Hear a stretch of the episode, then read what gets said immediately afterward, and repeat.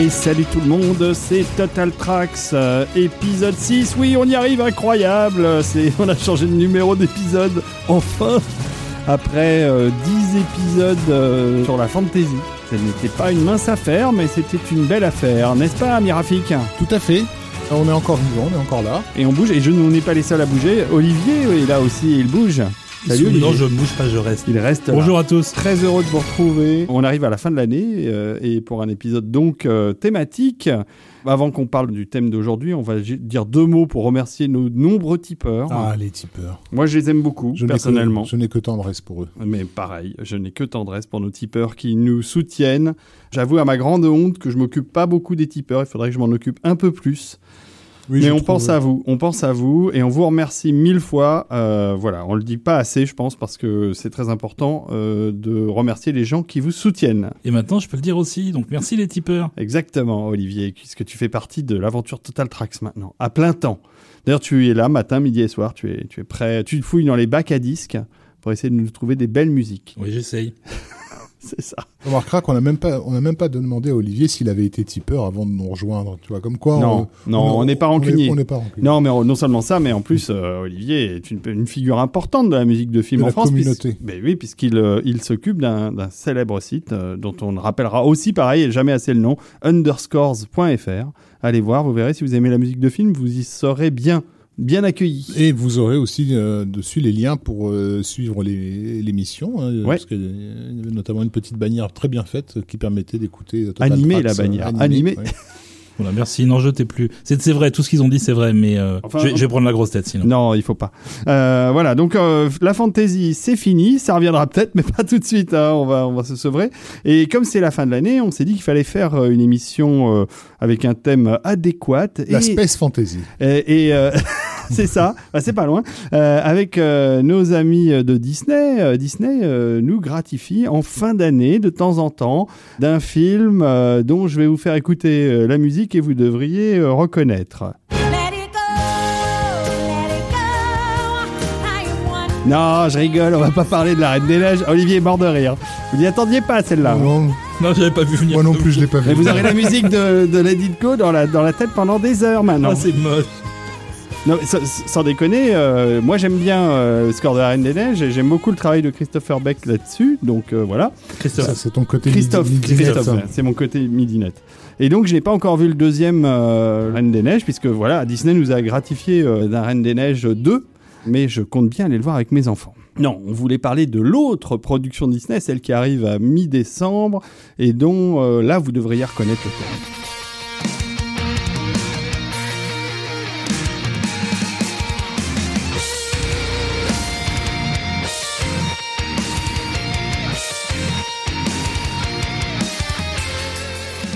Je vois Rafik et Olivier qui font du headbanging dans le studio. Voilà, c'était en avant-première la musique de John Williams pour l'épisode 9. Donc, voilà, c'est ça. Qui s'est un petit peu modernisée, comme vous avez pu constater. Mais c'est bien ça, hein. On aime bien le hard rock ici aussi. C'est pas du hard rock, c'est du métal. C'est du métal, pardon, excusez-moi. Faut être précis dans les termes, tu le sais. Oui, tout à fait. Je ne veux pas me faire gronder sur Internet. Donc, comme vous l'avez compris, nous allons parler de Star Wars, mais on s'est dit qu'on allait aborder le sujet d'une manière un peu différente que la façon dont on aurait dû le faire, c'est-à-dire de faire le panégyrique de la musique de John Williams, ce qui est pas dit qu'on fera peut-être un jour, oui, parce que on aura une année devant nous. C'est ça. Mais on s'est dit qu'on allait parler de l'univers étendu de Star Wars et de ses alentours, et surtout des compositeurs divers et variés qui ont travaillé sur cette thématique. Dans le cadre de la franchise. Dans le cadre de la franchise, parce que ce qu'on écoute n'est pas dans le cadre de la franchise, c'est une vidéo YouTube, très bien faite cela dit, mais n'est pas dans le cadre de la franchise. Alors on s'est dit, Star Wars c'est intéressant, depuis quelques années il y a un développement énorme de la franchise, surtout en matière de création de jeux vidéo, etc. de séries télé, d'animation, et pour fêter Star Wars qui arrive au terme de cette nouvelle trilogie, on s'est dit qu'il fallait parler de ça. Qui veut entamer la conversation, Rafik, puisqu'on va démarrer par un morceau qui date de 1984, parce que quand Star Wars est sorti en 1977, c'est resté la chasse gardée de John Williams pendant les 3 épisodes canoniques de la saga, Star Wars, Empire et Jedi, et il n'y avait rien autour de composer utilisant l'univers... Il y avait eu déjà une petite dérive dont on parlera tout à l'heure, qui était le Star Wars Holiday Special, un grand moment de télévision. Mais évidemment, sinon, tout était concentré sur les films eux-mêmes. Mais en attendant, Lucas avait quand même mis en place ce qu'était Lucasfilm.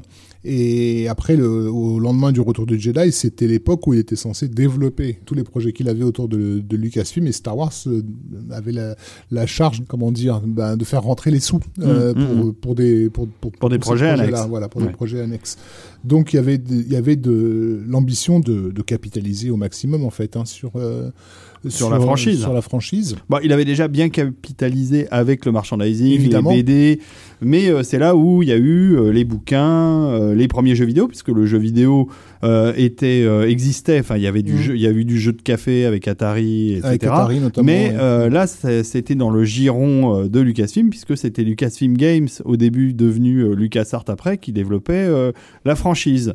Et ça devenait un univers étendu assez pléthorique. Pour bien faire les choses, comme quoi le George Lucas des années 2000 existait bel et bien dès cette époque-là, il a décidé de développer ce qui avait le plus déplu sur le retour du Jedi, qui avait été donc l'inclusion de nounours, en fait, qui étaient les Ewoks. Puisque donc, on rappelle qu'évidemment, au lendemain de l'Empire contre-attaque, ils trouvaient que Kirchner et Gary Kurtz étaient allés un petit peu trop loin dans le délire mystique et qu'il était temps de ramener Star Wars à son public d'origine, d'où l'idée de rajeunir un peu la franchise, de l'infantiliser, on va dire, par l'inclusion des Ewoks, qui sont des versions, rassurantes de Wookiee. Il avait déjà le projet, dans les années 70, de finir son film au départ par une bataille sur la planète des Wookiees, sur Kashyyyk, entre les Wookiees et les forces impériales. Il n'avait pas pu le faire, évidemment, pour des raisons budgétaires et aussi parce que c'était complètement débile dans le premier script qu'il avait mis en place. Mais s'est vengé quelque part sur la fin du Jedi. Et donc, alors que vraiment, moi j'ai le souvenir de cette époque, tout le monde essayait de digérer un peu le Jedi en oubliant qu'il y avait des Ewoks dedans. Et voilà qu'on a le grand, grand, grand plaisir de voir débouler un film qui en fait est un téléfilm, qui a été fait au départ dans un cadre... de la télévision. Dans une production télé, mais qui est sorti au cinéma chez nous. Qui est sorti au cinéma à l'international, qui s'appelle donc L'Aventure des Ewoks, parce que vous en aviez tellement envie, les voici. La Caravane du Courage. Oui. Donc ça sort en 1984, réalisé par John Corty, qui est en fait un ancien copain de fac de Lucas, qui dont la carrière avait, on va dire, eu quelques difficultés à démarrer, mais au moins on reconnaîtra Lucas de ne pas laisser les potes à l'abandon, donc il l'a casé là-dessus. Un téléfilm fait avec des moyens par la force des choses limitées, tourné en plein écran en 4/3, rien de bien intéressant et de bien spectaculaire, avec une espèce de simili Luke Skywalker, enfant, la personne de Eric Walker, tout à fait. Il se passe donc sur la Moon, sur la lune d'Endor, la planète des... Oui, si je me souviens bien, les parents du jeune garçon se crashent avec une navette. Ils sont escortés par les Ewoks à travers la forêt. Donc c'est champêtre. C'est champêtre, c'est un conte de Noël. Mais il y a de la musique dans cette... C'est pas la première tentative de faire un truc très orienté gamin autour de Star Wars. Mais on a décidé de ne pas parler du dessin animé Droids, parce que, outre le fait que c'est graphiquement une véritable agression pour les yeux, c'était aussi une agression pour les oreilles.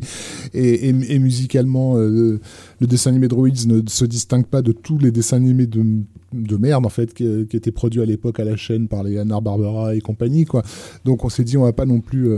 faire subir ça à nos auditeurs. Dans The Holiday Special, c'est pas des tests pour droïdes qu'on voit. Tout à fait. Le dessin animé de Holiday Special, dans dans lequel on voit Boba Fett, c'était avant l'Empire contre-attaque. Des tests de... C'était pas mal, hein, dans le contexte, c'était ce qu'il y avait de mieux dans Olivier Special. Et on rappellera que tu as très, très envie d'aller voir la Reine des Neiges numéro 2. C'est vrai. Dans les choix musicaux, on voulait proposer des choses qui soient un tout petit peu agréables à l'oreille. Oui. Or, la caravane du courage, voilà, la musique a été confiée à Peter Bernstein, qui n'est pas forcément un très très grand compositeur, mais au moins professionnel, oui. Et qui s'en est relativement bien sorti, étant donné les conditions limitées. Encore une fois, c'est vraiment une production télévisuelle. Olivier a peut-être un mot à dire sur Peter Bernstein, qui est le fils de Elmer. Qui est le fils de Elmer, qui a pas eu une carrière au cinéma tellement remarquable. En fait, il commençait là tout juste l'année ou 2 ans avant les Ewoks à travailler pour des films. Son premier long métrage, je crois que c'était Boléro, où il mettait en musique Baudérec en déshabillé, pas mal, sous la caméra de son mari. Et il n'a pas fait grand-chose de plus remarquable par la suite après les deux téléfilms consacrés aux Ewoks. Il s'est par contre beaucoup illustré à la télévision. Oui, c'était déjà le cas, puisque l'aventure des Ewoks et la bataille d'Andorre, qui est le suivant, sont des productions de télé américaines. Tout à fait. Et il a fait beaucoup de séries, en particulier 21 Jump Street. Et il a aussi beaucoup travaillé avec son père et co-composé avec son père. Ce qu'on retrouve pas dans le morceau qu'on va vous faire écouter de Caravan of Courage, mais qu'on retrouve par contre beaucoup dans le second. Donc ce que je propose, c'est qu'on vous mette les deux et on en reparle après. D'accord, et ben on va commencer par l'aventure des Ewoks. Et on continuera par la bataille d'Andorre. C'est parti.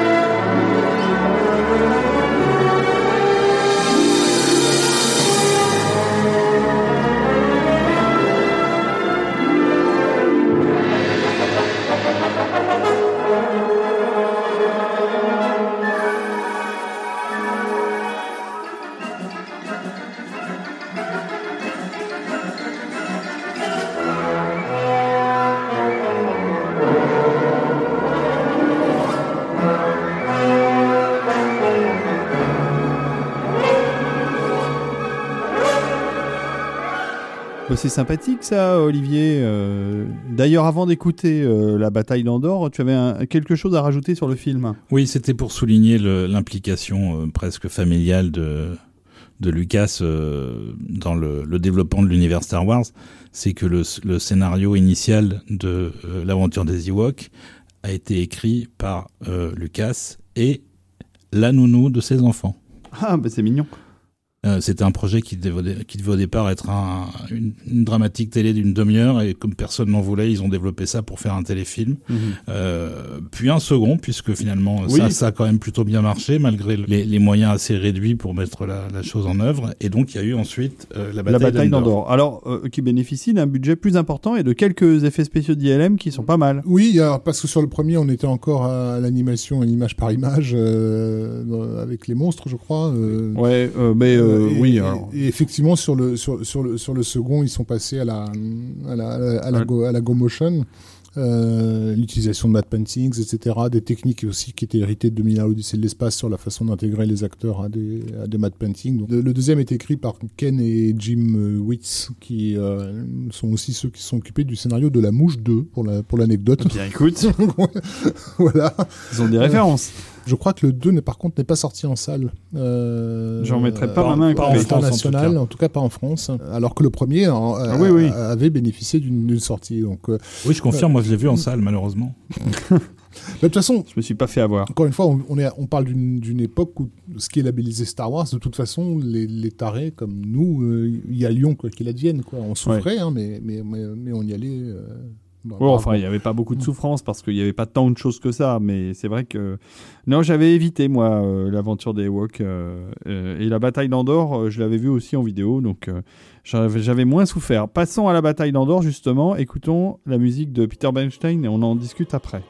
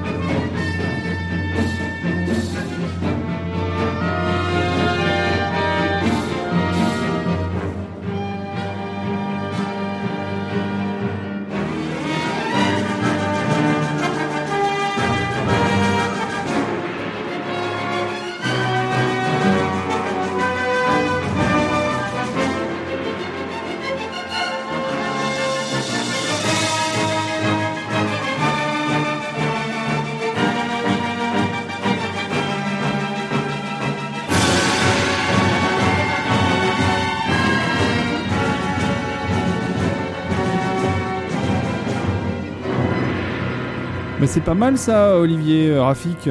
Ça pète, ça ressemble vachement à du Elmer Bernstein. Ça justement. Ressemble beaucoup aux 7 mercenaires de ouais. Papa et au thème du personnage dans les 7 mercenaires qui s'appelle Caldera, qui était joué par Eli Wallach. Ouais. C'est un démarquage à peine voilé. Par contre, ça sonne bien. Aux couleurs du thème de Star Wars. Aux couleurs du thème de Star Wars et avec un orchestre qui est visiblement plus limité. Conséquent que le premier. Ce qui reste quand même assez limité à l'oreille. Je trouve, même s'il est effectivement conséquent pour une production qui, encore une fois, est une production télé. On va pas trop s'attarder sur ce chef-d'œuvre. Bien qu'il ait indirectement inspiré une production Lucas beaucoup plus connue, puisque le personnage de c'est Sindel Towani, qui est la petite gamine aux cheveux bouclés que les Ewoks protègent dans le premier et qui devient leur protectrice dans la bataille d'Andorre, est un peu le modèle de Elonar qu'il y aura dans Willow 2 ans plus tard, quoi, avec les mêmes cheveux un petit peu bouclés. Voilà. Les obsessions de Lucas pour les gnomes en tout genre, puisqu'évidemment les Ewoks en font partie. Les Ewoks reviendront sous la forme des nains de Willow. Ça sera toujours Warwick Davis d'ailleurs, qui était déjà dans ces deux téléfilms, qui sera aussi dans Willow. Donc on va dire cet homme avait un plan dans les années 80.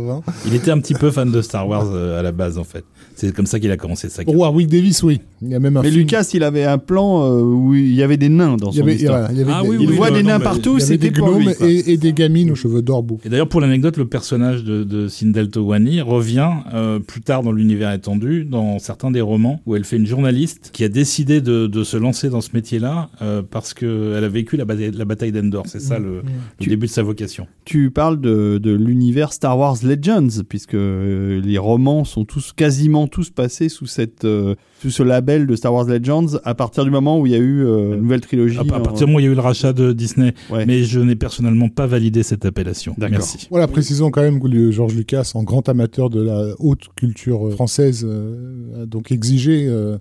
au départ, il s'agissait d'Edith Piaf, je crois, mais elle était morte. Enfin, en gros, il voulait la meilleure voix française. Voilà, pour la chanson des Ewoks, on va l'écouter tout de suite.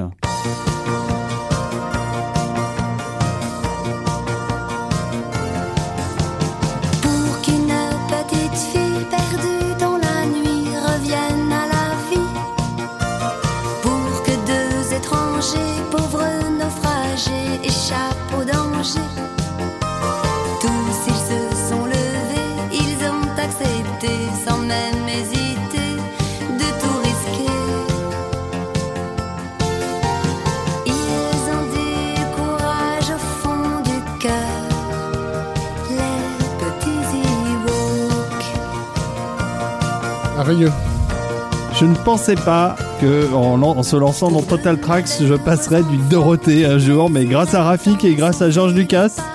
Écoute, c'est une chanson totalement officielle, donc elle rentre de fait dans le canon Star Wars. Oui. Donc faut pas la renier. Faut pas l'oublier. Dorothée fait partie du canon Star Wars. Alors, ce qu'on peut dire, c'est que là, tout ce qu'on a écouté jusqu'à présent, fleurbon les années 80, voire même les années 70. Dorothée elle-même en a tiré beaucoup de gloire puisqu'elle a eu une victoire de la musique. Ah ouais. Pour cette chanson-là, qui s'est vendue à pas loin de 250 000 exemplaires, ne serait-ce qu'en 45 tours, plus un album qui a bien cartonné derrière. C'est magnifique. Donc elle peut aussi remercier Georges. Oui, je crois qu'elle peut remercier Georges, oui, ça c'est sûr. Non, en tout cas, voilà, tout ça est bien ancré dans son époque. Hein. On n'est pas avant-gardiste avec la série des films sur les Ewoks. Mais heureusement, on va tourner la page. On va aller 10 ans plus tard, carrément, parce que finalement, cher Rafik, entre 1985 et 1995-96, il se passe pas grand-chose sur le théâtre des opérations Star Warsiennes, mis à part les jeux vidéo, mais dont on n'a pas retenu la musique parce que principalement à l'époque, on avait fait une longue émission là-dessus, on était encore dans les bip bip. On était dans les bip bip et puis on n'était pas dans les compositions originales aussi. Oui, on était dans les reprises des thèmes. Les reprises des thèmes de Williams à toutes les sauces électroniques. Alors que Les Petits Ewoks, c'est une composition originale chantée par Dorothée. C'est ça, et tout ce qu'on a retenu, qu'on va entendre jusqu'à la fin de l'émission, c'est uniquement quand il y a un minimum de composition originale, même si on peut avoir une petite résurgence d'un morceau de thème, mais globalement, ce sont quand même des travaux originaux. Bah, c'est ça qui nous a intéressés. Et c'est vrai que les jeux, il y a eu énormément, toute la première période, c'était uniquement des arrangements des thèmes de Williams, donc ça n'a pas grand intérêt, il faut être honnête. Et donc on arrive en 1996 avec un projet qu'on pourrait qualifier déjà à l'époque de multimédia. Le terme n'était peut-être pas encore arrivé. Si, parce que là on est en 1996 et donc il y a eu le CD-ROM. Les gens commencent déjà à se familiariser avec l'idée de pouvoir passer de l'image au texte, à l'interactivité, etc. Donc la notion de multimédia, elle s'est déjà implantée au milieu. Il y a eu Robert Lasso en CD-ROM qui m'a fait acheter un CD-ROM. Moi-même en 94, j'ai bossé sur un CD-ROM. Enfin bon, c'était la grande mode.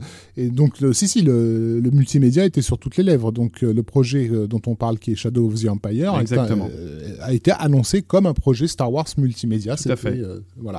L'ambition étant de créer une histoire qui se passe entre l'Empire contre-attaque et le retour du Jedi, et de développer donc sur plusieurs plateformes cet univers comme si le film existait en fait, comme s'il y avait eu un film qui était sorti en salle. Donc il y a un livre. On a commencé par un livre. Il y a eu un jeu vidéo, je crois aussi. Oui. Et donc, il y a surtout une musique de Joel McNeely. Il y a eu un comics aussi. Il y a eu un comics, oui, bien sûr. Il y a eu un jeu de cartes, un jeu de rôle, des maquettes, des micro-machines, une série de figurines, des poupées, enfin, la totale. Tout ce qui serait sorti s'il y avait eu un film qui, en fait, n'existait pas. C'était une bonne chose, parce que dans le principe, c'était une belle idée. Et puis, surtout, il faut se remettre dans le contexte de l'époque. Vous, jeunes auditeurs, vous ne pouvez pas vous rendre compte à quel point nous étions en manque. Nous, fans de Star Wars, on n'avait rien de nouveau à nous mettre sous la dent. Et l'arrivée de ce projet Shadows of the Empire a excité énormément notre intérêt. En fait, je pense qu'une grande partie du phénomène Star Wars a pu survivre aussi longtemps, précisément parce que... et ça, c'était pas tellement contrôlé par Lucasfilm, parce que les gamins le faisaient vivre. C'est-à-dire que l'idée des jouets, c'est qu'entre les sorties des films où les gamins attendaient pendant 3 ans, et encore une fois, 3 ans pour un gamin, c'est la moitié de sa vie, a créé des histoires parallèles avec ces jouets. Donc l'idée de l'univers étendu, en fait, elle a presque été insufflée par ces mômes dans leur jeu Star Wars. Et dans les années 80, on a une grosse poussée de production amateur autour de Star Wars, que Lucas va avoir l'intelligence de laisser faire, à la condition que les gens ne se fassent pas de l'argent dessus. Mm-hmm. Mais à cette époque-là, on a le droit de faire un court-métrage en utilisant les personnages Star Wars, on a le droit de faire des BD, on a le droit de faire ce genre de choses-là, et de les faire circuler, encore une fois, sans en tirer bénéfice. Il y a une dynamique qui fait que les fans de Star Wars font vivre la franchise. Bien sûr, les bouquins de l'univers étendu vont... Et le jeu de rôle aussi, et qui a très bien marché. L'idée de Shadow of the Empire, on voit d'où elle vient en fait. Elle vient de l'idée d'exploiter ce qui est déjà fait spontanément par la fanbase en fait quoi. Et c'est important par rapport aussi à la musique, puisque la musique de Williams, qui est pour l'instant tout ce qui existe concrètement de musique de Star Wars, sert un peu de liant à ça. Totalement. Je pense que vous avez peut-être joué à Star Wars avec le disque qui tournait le jeu de rôle par exemple. Oui, voilà, oui bien sûr. Voilà, donc on avait l'habitude à ce que les thèmes de Williams nous accompagnent dans tous ces dérivés quoi.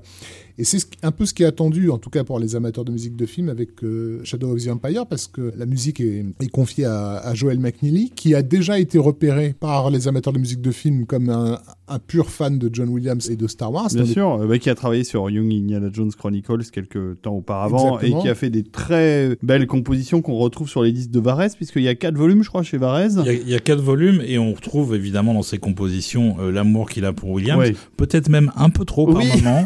La Phantom Train of Doom ressemble beaucoup à Hook. Hein. C'est ça. Donc, il était un petit peu inspiré par Williams. Il a pris son indépendance depuis. Chez Iron Will aussi, le film qu'il a fait pour Disney, dans la musique, qui ressemble beaucoup aux Aventuriers de l'Arche perdue. Tous ses projets de l'époque. Donc évidemment, ça n'a pas déplu à Lucas, qui s'est dit pourquoi pas lui. Et il a lancé le projet en mettant dans la boucle Robert Townsend de Varese Sarabande, en lui demandant de produire le disque, oui. Qui était composé sans support. Autre que la lecture du bouquin, et McNeely a laissé son imagination faire le reste. Et des dessins, en fait. Et des dessins de pré-prod, comme ils avaient fait pour le premier Star Wars, en fait, avec Ralph McQuarrie, qui avait imaginé l'univers en le dessinant. Il y avait ça qui avait été fait autour de Shadow of the Empire. Alors, ce qui est très intéressant avec le disque de McNeely, c'est que justement, on évoquait les références plutôt marquées qui faisaient à Williams et aux morceaux au thème de John Williams dans ses précédentes musiques. Et ce qui est étonnant, c'est qu'avec Shadows of the Empire, justement, il prend le contre-pied total. Et je pense que ça a dû dérouter un petit peu les gens qui ont écouté la musique de Shadows, parce que ça ressemble pas du tout à du Williams. Et je pense que c'était volontaire. Hein. C'était volontaire, et c'était aussi lié à une contrainte de temps. En fait, le projet devait être fini, tout devait sortir en même temps. McNeely a été impliqué assez tardivement. Et du coup, à la fois, il savait que, à part, je crois, dans 2 ou 3 morceaux, à des moments très choisis où il reprend des éléments de Williams, en particulier le premier où il reprend le générique. Oui. Le reste du temps, ça ne ressemble pas du tout à du Williams. Par contre, ça ressemble beaucoup à des tas de sources du répertoire classique que je vous laisserai deviner en écoutant l'album. Et ça, c'est parce que McNeely a, disons, pas eu le temps de faire les choses comme il avait prévu de le faire, et qu'il a dû composer très très vite, et que quand il avait un blanc, il puisait un petit peu dans ce qu'il avait dans un coin de sa tête. Bon, on va écouter ça justement.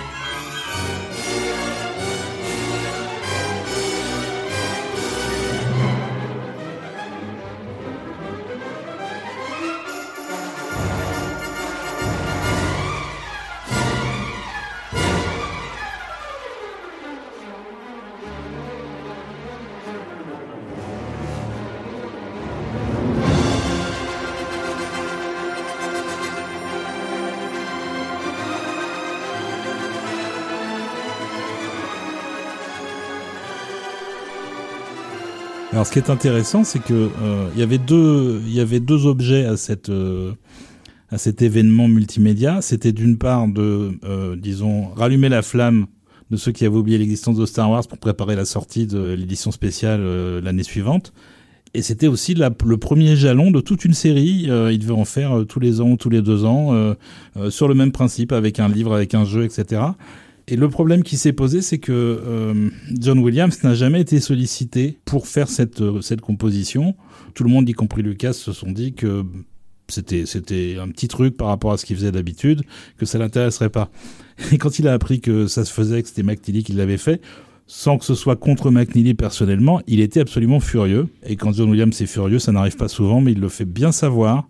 Ouais. Et tous les projets, disons, de développement de ce concept ont été complètement abandonnés du jour au lendemain. Ils ont tout laissé tomber parce que Williams n'était pas content. Ouais, non, mais ça m'étonne pas. Et d'ailleurs, ça s'entend. Hein, c'est ce qu'on disait hors champ.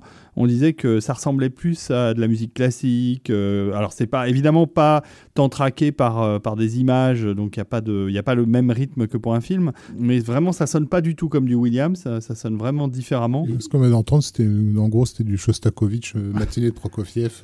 Bon, ce qui n'enlève rien à la qualité du disque, hein, qui est très chouette, et à la qualité de compositeur de McNeely, qui est un bon compositeur. Mais c'est bien de rappeler que les fans ont quand même tiré la gueule, parce qu'ils s'attendaient vraiment à une musique dans la continuité de celle de Williams.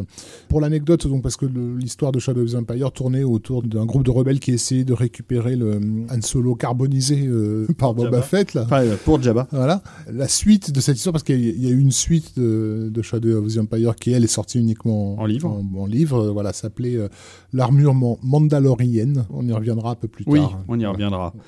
On va revenir aux Mandaloriens, ça, c'est sûr qu'on va pas les éviter. Alors, on va enchaîner après Shadows of the Empire par du jeu vidéo, parce que à la fin des années 90 jusqu'aux années 2000, l'actualité la plus marquante, et même encore aujourd'hui finalement, on peut le dire en dehors des films, c'est le jeu vidéo qui a permis de faire énormément de créations musicales de qualité, avec des compositeurs intéressants, avec des tas de nouvelles thématiques, et alors des disques, il y en a beaucoup, n'est-ce pas, Olivier ? Tout à fait. Alors le jeu, ça a commencé, comme on le disait tout à l'heure, il y a bien avant 95, oui. Puisque là on est en 95, puisque ça a commencé en 83 en arcade avec le premier jeu Star Wars, qui est sorti à l'occasion du Retour du Jedi, mais qui était sur l'épisode 4. Et après, il y en a eu sur toutes les consoles, tous les ordinateurs possibles. Et quand on arrive en 95, on devait déjà être à 30 ou 40 titres, oui. Qui, comme on disait également, faisaient tous appel à la musique de Williams. Et au thème de Williams en bip-bip. C'est ça. Donc, LucasArts... Pour midi. Le midi, c'était bien aussi. LucasArts a développé un certain nombre de gros jeux avant celui-là, le plus important étant, je pense, au début des années 90, X-Wing. Et sa suite qui s'appelait TIE Fighter, mais qui, encore une fois, ne faisait appel qu'à des arrangements de Williams. Et là, on a le premier FPS. Avec le système Muse, en fait. Et avec le système Muse, oui, on en parlera après. C'était intéressant. Bah, on en a parlé dans l'épisode... Vous en avez parlé déjà ? Oui, on en avait parlé dans l'épisode sur le jeu vidéo. Mais t'étais pas là, malheureusement. Ah. Tu nous as beaucoup manqué, ça, on peut le dire. Donc oui, Muse, ça a commencé sur... Indiana Jones ? Monkey Island 2. Ah oui, peut-être avant, ouais, t'as raison. Donc au tout début des années 90... Et effectivement, dans les jeux Star Wars, c'est très très bien mis en application, puisque ça permet d'adapter la musique à l'action en fonction de ce que fait le joueur. Donc c'est pas scripté du tout. C'était super. Et donc le premier jeu à faire appel à Muse, tout en ayant une musique qui n'est pas de Williams dans l'univers Star Wars, c'est en 95 Dark Forces. Ah oui, d'accord. Qui est aussi le premier FPS consacré à Star Wars. Oui, je m'en souviens, ça avait fait. Et même mieux que ça, le premier jeu vidéo FPS qui permettait d'avoir plusieurs étages, plusieurs niveaux de hauteur dans un décor et de regarder en haut et en bas.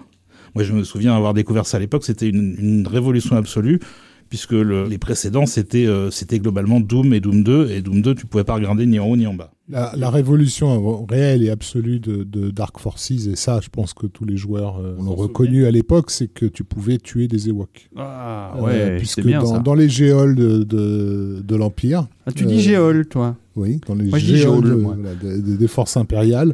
Il y avait des Ewoks qui étaient emprisonnés. Tu pouvais les délivrer, mais tu pouvais aussi les cramer. C'est vrai. Et je pense qu'on a connu des gens qui les ont délivrés. Enfin, il y a des légendes qui disent comme quoi certains joueurs les ont délivrés, mais bon, il est évident que tu étais là pour les cramer. Quoi. Bon.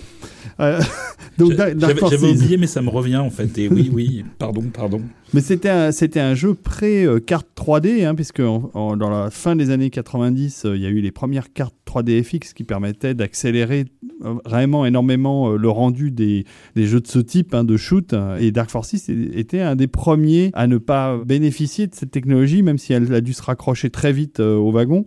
Et c'était pourtant un très chouette jeu. Enfin, moi, j'aimais beaucoup. Je pense que c'était même peut-être le premier jeu Star Wars qui se distinguait au sens où qui était un plaisir en dehors de la franchise. Mm. On n'y jouait pas forcément parce que c'était Star Wars. On y jouait parce que le jeu était agréable à jouer. Ouais, tout à fait. Et aussi, il est revenu un petit peu dans l'actualité il y a quelques années, puisqu'on a eu la sortie d'un film qui s'appelait Rogue One, oui, dont beaucoup de spectateurs ont fait remarquer que l'intrigue ressemblait fortement à celle de Dark Forces, et pour cause, il semble bien que Rogue One soit né plus ou moins de cette idée, puisque Dark Forces jouait en fait le même principe de rebelles qui cherchent à voler les plans à l'Empire. Quoi. Très bien. La musique, c'est Clint Bajakian, et on en parle après, on écoute le morceau d'abord.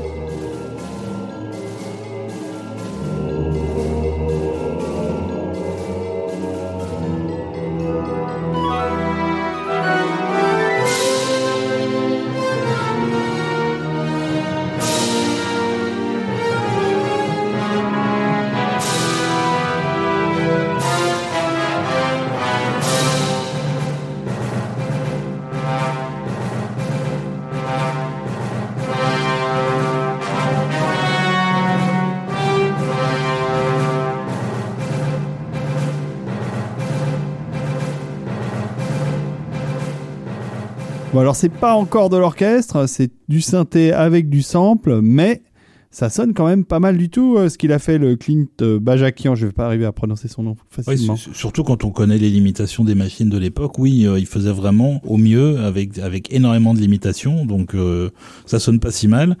Et donc Clint Bajakian, c'était un compositeur maison chez LucasArts. Il avait commencé avec Monkey Island 2, il a fait Indiana Jones and the Fate of Atlantis, et il a fait le très célèbre Day of the Tentacle. Ouais. Et très drôle, Day of the Tentacle. Et très drôle, et il avait arrangé déjà du Williams pour X-Wing et TIE Fighter, avant de se lancer dans une composition globalement originale, à la manière d'eux, mais avec une nouvelle thématique. Bien évidemment, ce qu'on a entendu là, c'est le thème qui personnifie l'Empire. Il y avait aussi un thème plutôt réussi autour du personnage du héros qu'on a l'occasion de jouer quand on fait le jeu.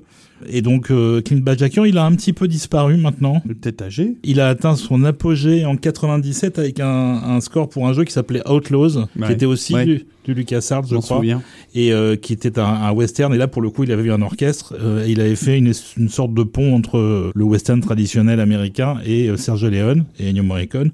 Et c'est vrai que c'est très très bien. Donc si vous avez un score à écouter que vous ne connaissez pas de Bajakian, c'est ce Outlaws. C'est Outlaws, très bien. Oui, parce que je ne sais pas quel âge il a ce monsieur aujourd'hui, mais c'était il y a 25 ans cette histoire de Dark Forces. Ça nous rajeunit pas ça, les amis. Alors on va passer, on va faire un saut de 8 ans encore dans le futur, hein, on fait des bons.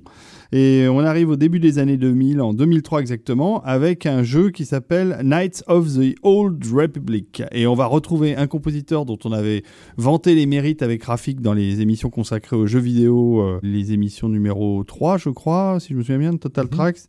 C'est Jeremy Soule qui compose Knights of the Old Republic. On peut aussi prononcer KOTOR quand on est pressé sur Internet, K-O-T-O-R. KOTOR, c'est l'acronyme de Knights of the Old Republic. Merci Rafik. Alors qui veut en parler de ce jeu-là ? Vous y avez joué ? Non, j'ai des amis qui ont joué, mais moi-même je connais des gens qui ont joué. C'est en tout cas un jeu qui a plu, puisqu'il avait l'intelligence de se passer 4000 ans avant les événements qu'on connaît bien, et donc de laisser une relative liberté narrative à ses développeurs.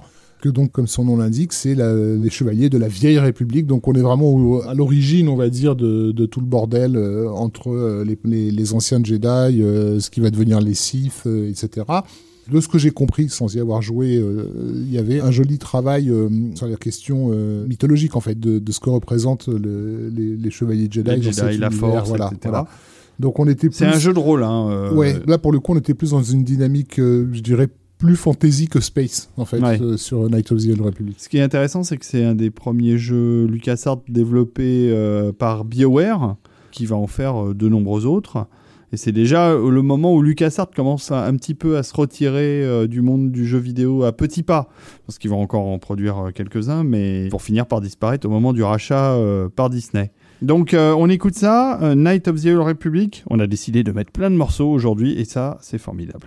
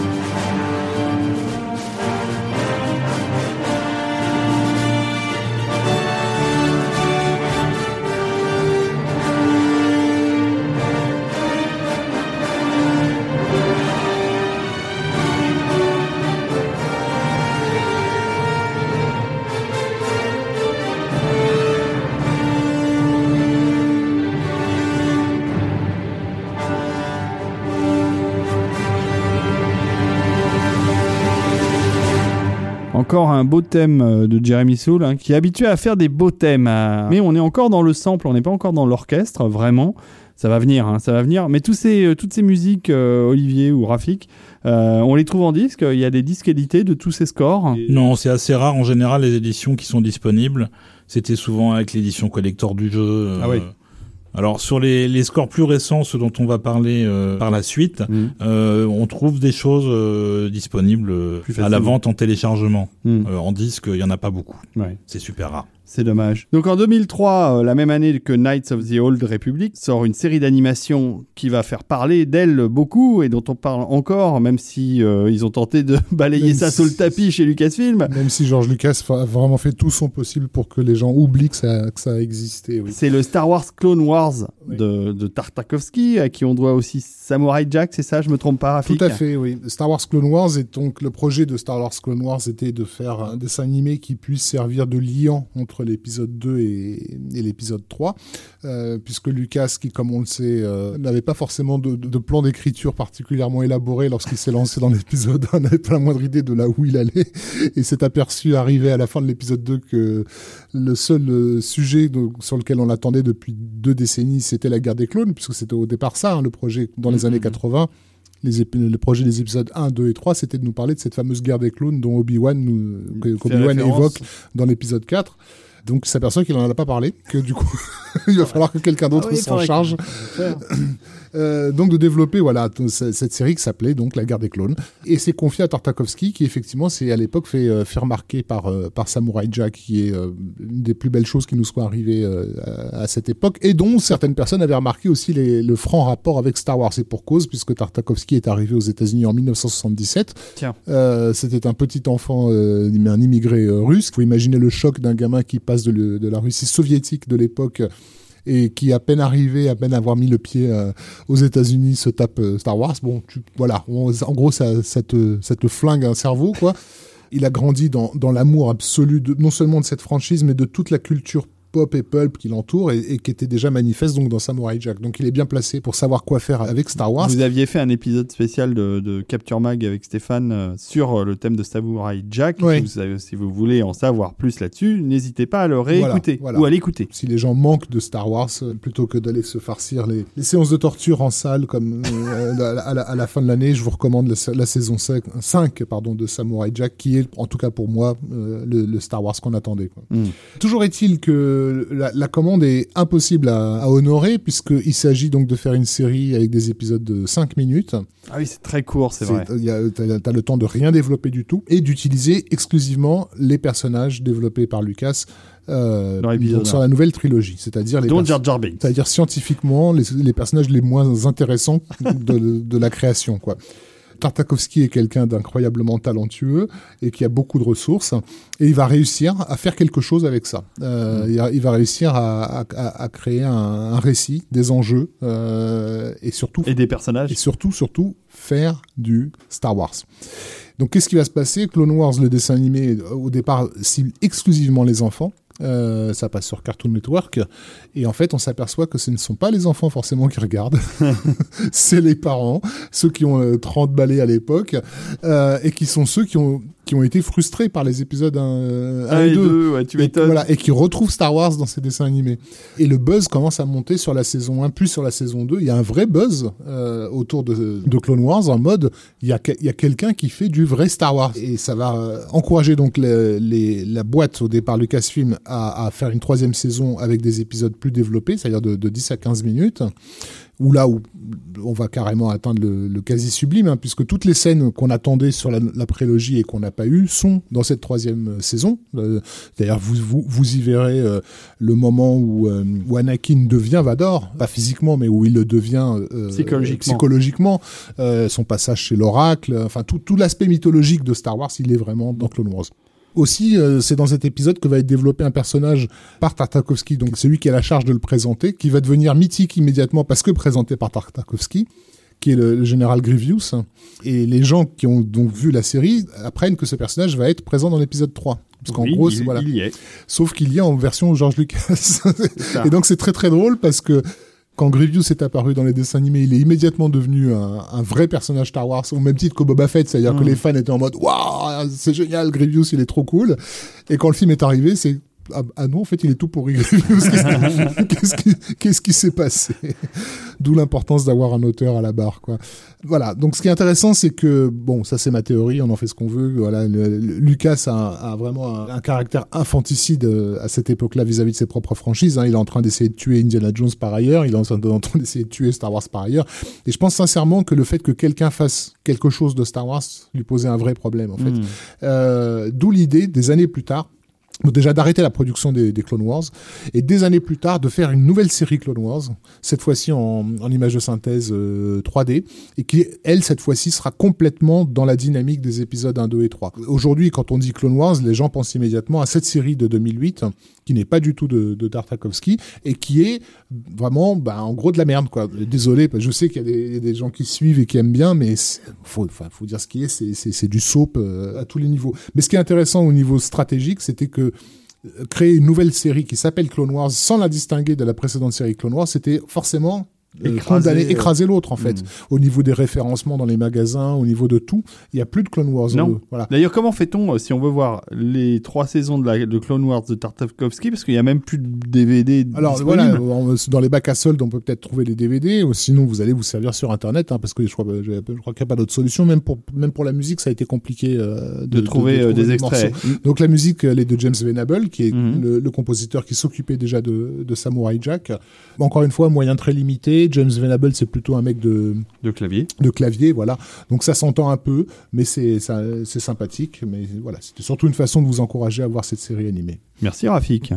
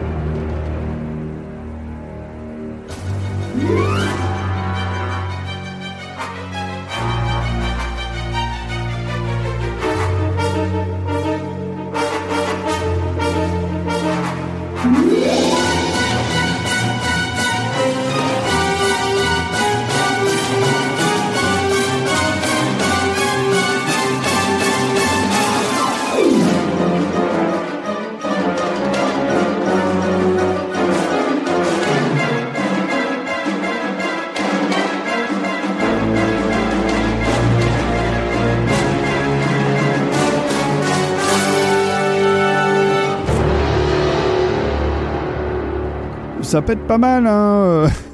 Clone Wars. Ah, ça... Malgré les moyens qui sont effectivement très réduits. Et d'ailleurs, c'est assez curieux, je ne sais pas si c'est la raison, parce qu'il a toujours travaillé avec Tartakovsky, déjà avant Clone Wars et Samurai Jack sur les Powerpuff Girls.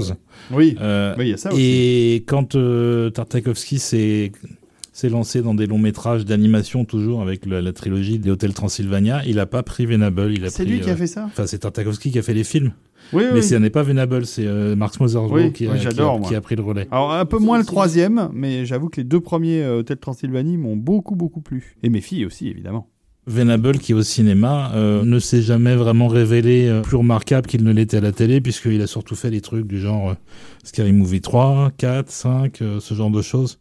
Donc c'est pas vraiment idéal pour lancer une carrière sur le grand écran. C'est sûr. Oui, j'avais oublié un élément qui mérite quand même d'être cité, parce que c'est quand même quelqu'un de très geek. C'est lui aussi qui fait les musiques de presque tous les projets de Kevin Smith. Oui, donc en effet, c'est un compositeur geek qui devait être content de bosser sur Star Wars. Voilà. Revenons à l'univers du jeu vidéo, puisqu'on va parler d'un jeu qui est apparu en 2004, donc l'année suivant la série animée Clone Wars, et suivant Knights of the Old Republic, c'est, je vous le donne en 1000, c'est Knights of the Old Republic 2, The Sith Lords. Ou KOTOR 2. KOTOR 2, c'est ça. On dirait une marque de tracteur. C'est vrai. T'as un KOTOR toi aussi ? C'est pour la betterave, c'est idéal. De retour dans le monde du jeu vidéo avec un compositeur que je ne connais pas, mais dont vous allez me parler, je suis sûr les amis, qui s'appelle Marc Grisquet. Ouais, Grisquet. Bah, c'est un compositeur. Oui. Spécialisé dans le jeu vidéo. D'accord. Qui a commencé sur les jeux Star Wars en 2002 avec un jeu qui s'appelait Jedi Starfighter. Et puis ensuite, il a enchaîné sur d'autres jeux dont on vous parlera après, qui sont The Old Republic et les deux Force Unleashed. Il a également travaillé pour Disney sur des adaptations jeux de grosses franchises comme Narnia ou les Pirates des Caraïbes. Ouais. Et là, donc, c'est son premier score 100% orchestral. Ça y est. Pour KOTOR 2, enfin, enregistré à Seattle avec le Sinfonia Orchestra. Et encore une fois, on a choisi celui-là parce que il y a une vraie volonté de développer une thématique un peu originale et dédiée au jeu, tout en restant dans l'idiome musical développé par Williams, mais ça ne changera jamais jusqu'au dernier jeu dont on parlera à la fin de l'émission. Le style Williams est toujours là. Le truc, c'est de trouver des compositeurs qui sont capables d'émuler ce que Williams fait, sans pour autant copier la thématique. Ah bah c'est cool, écoutons ça.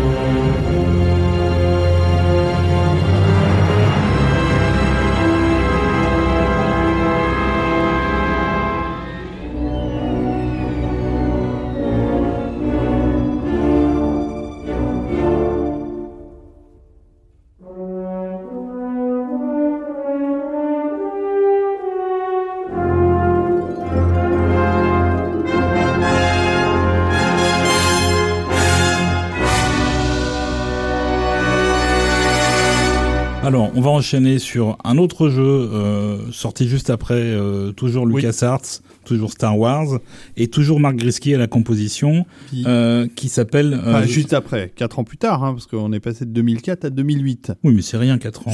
Qu'est-ce que 4 ans ? C'est rien.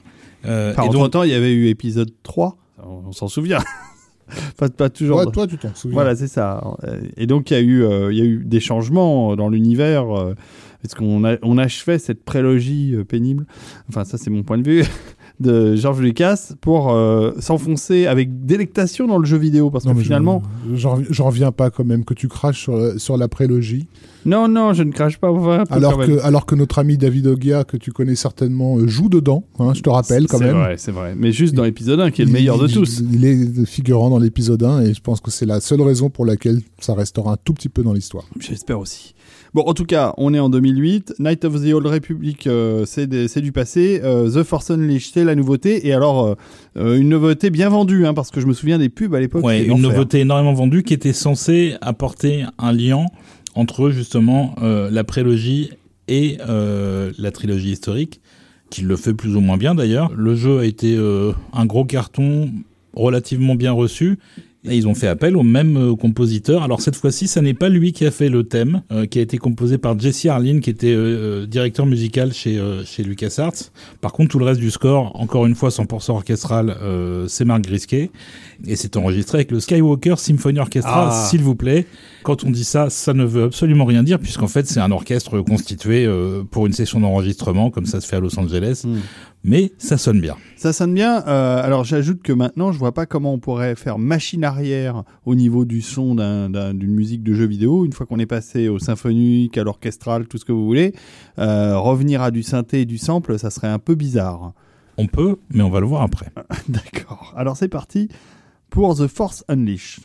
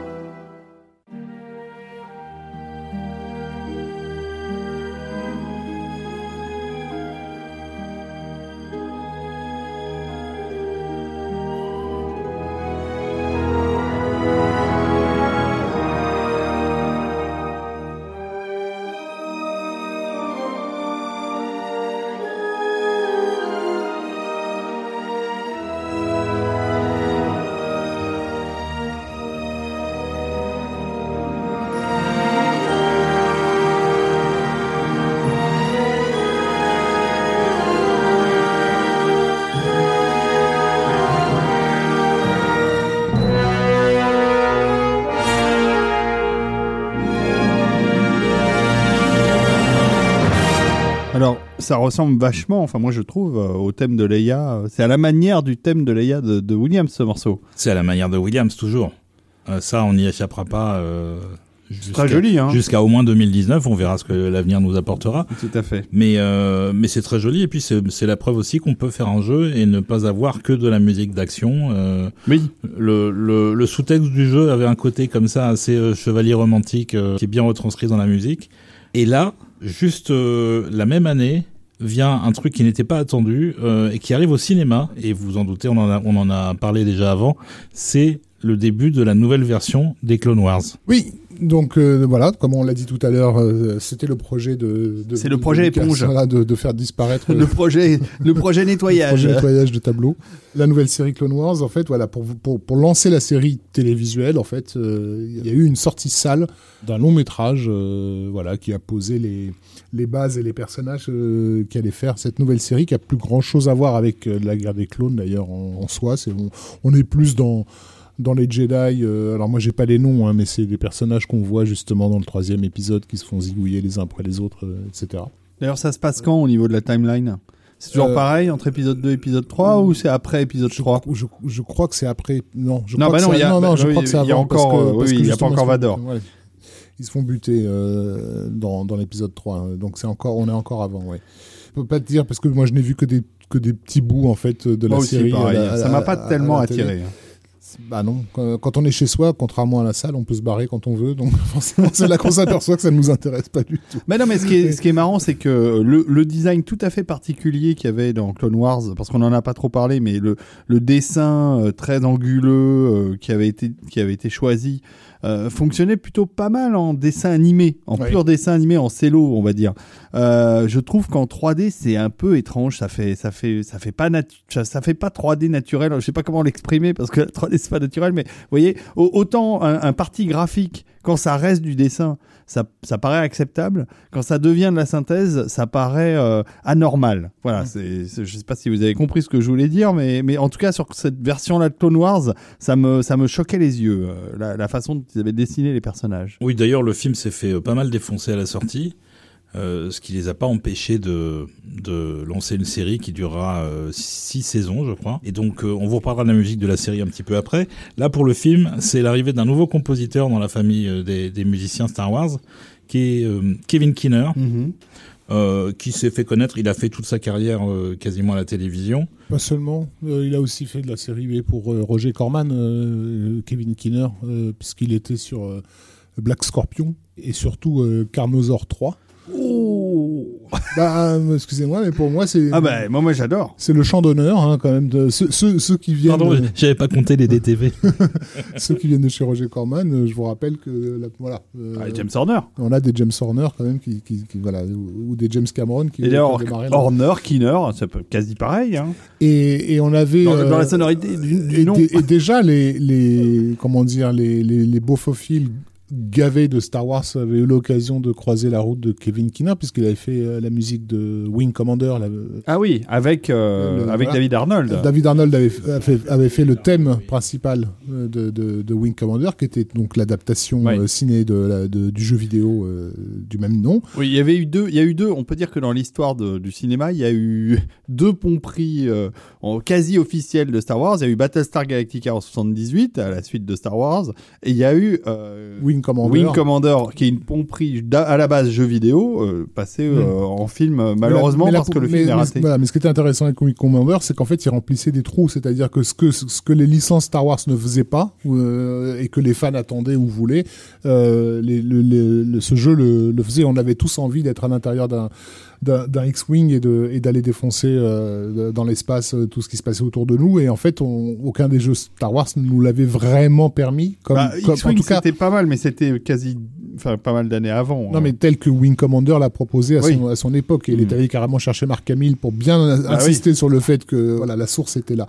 Donc voilà, Kevin Keener s'était occupé du score du film en fait. Voilà, et à la télé, il a fait beaucoup de Star Trek, Deep Space Nine, c'est bien ça. Star Trek Enterprise, et il a aussi fait pas mal d'épisodes de Stargate SG1. Ah, c'est bien aussi ça. Et évidemment beaucoup plus glorieux, CSI Miami. Tout ce qui a des stars, il est dedans quoi. Pour ce qui paye, oui, je pense que à mon avis les experts Miami, c'est plus ça qu'il met sur son CV. Je crois qu'il était sur la saison Mexico de Narcos aussi. Ah, c'est possible. Il faudra qu'on vérifie. Bon, en tout cas, il a aussi fait en série récente, il a aussi fait Hell on Wheels avec Gustavo Santaolalla, dont j'aime bien prononcer le nom, c'est pour ça que j'en profite, parce que Santaolalla, ça me fait toujours rire. Santaolalla.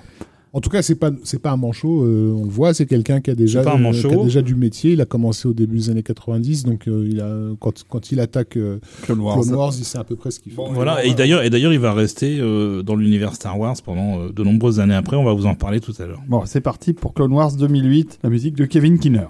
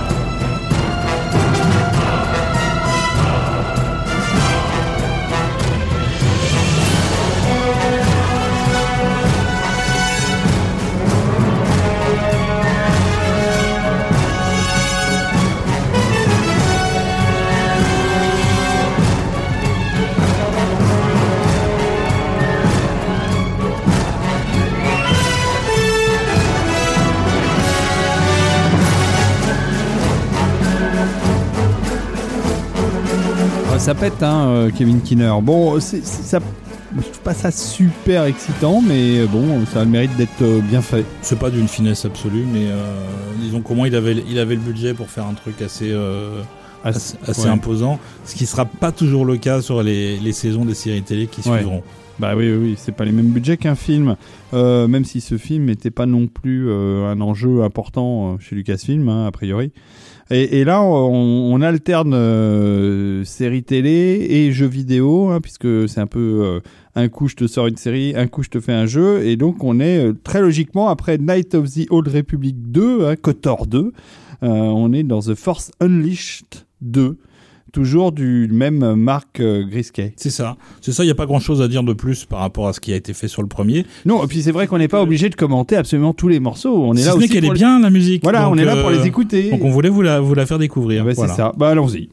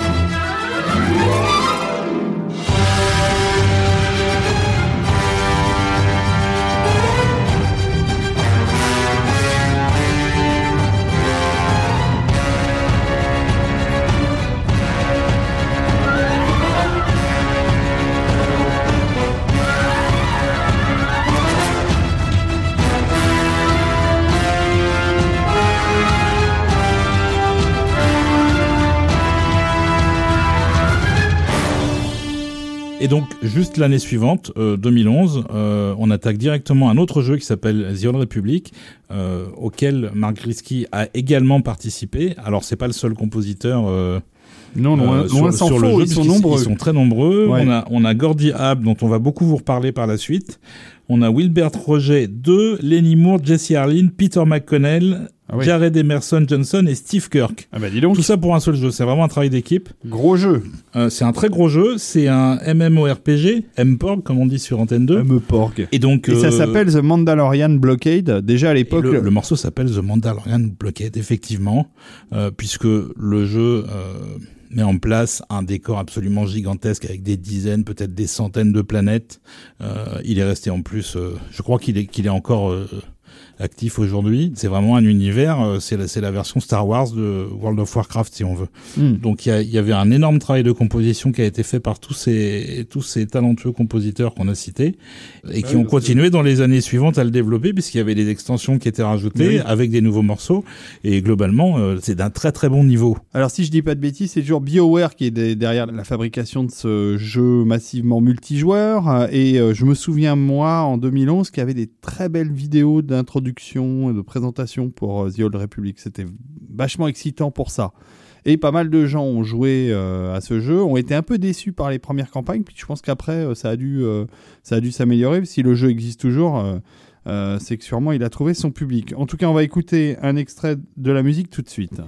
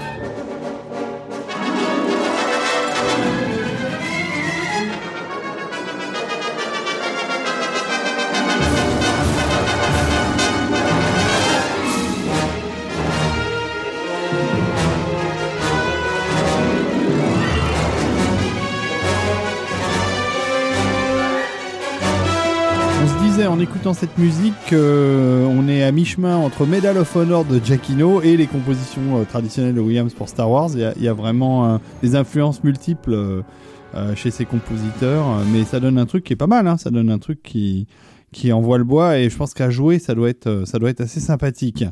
Restons dans l'univers du jeu vidéo avec une spécificité de la Xbox à l'époque 360, si je me souviens bien. C'est la sortie du Kinect Star Wars.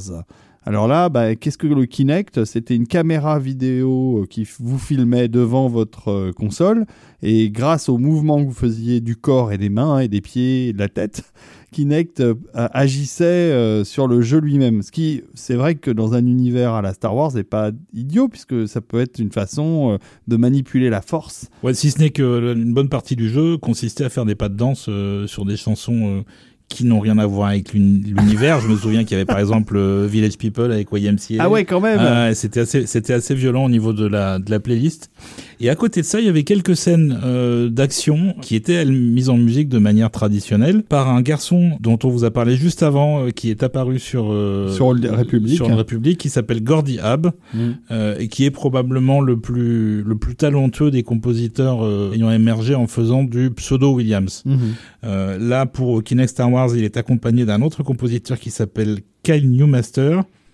Et Gordy Hab a toujours été lié à Williams, puisqu'il a décidé de se lancer dans la composition pour l'image. Après avoir vu E.T., il était très très marqué par E.T. étant enfant. Et il a également composé dans l'univers du jeu vidéo pour Halo Wars 2. Mais ouais, tout ce qui suit dans les années après 2012, après Kinect Star Wars, pour lui ce sera essentiellement du Star Wars, et on va vous faire écouter des choses. Donc on passe pas YMCA de Village People, mais on va passer... ni la chanson I Am Solo. I Am Solo. Qui était un succès sur Internet, mais pas forcément pour les bonnes raisons. Le morceau s'appelle MacPra and the Resistance Fighters.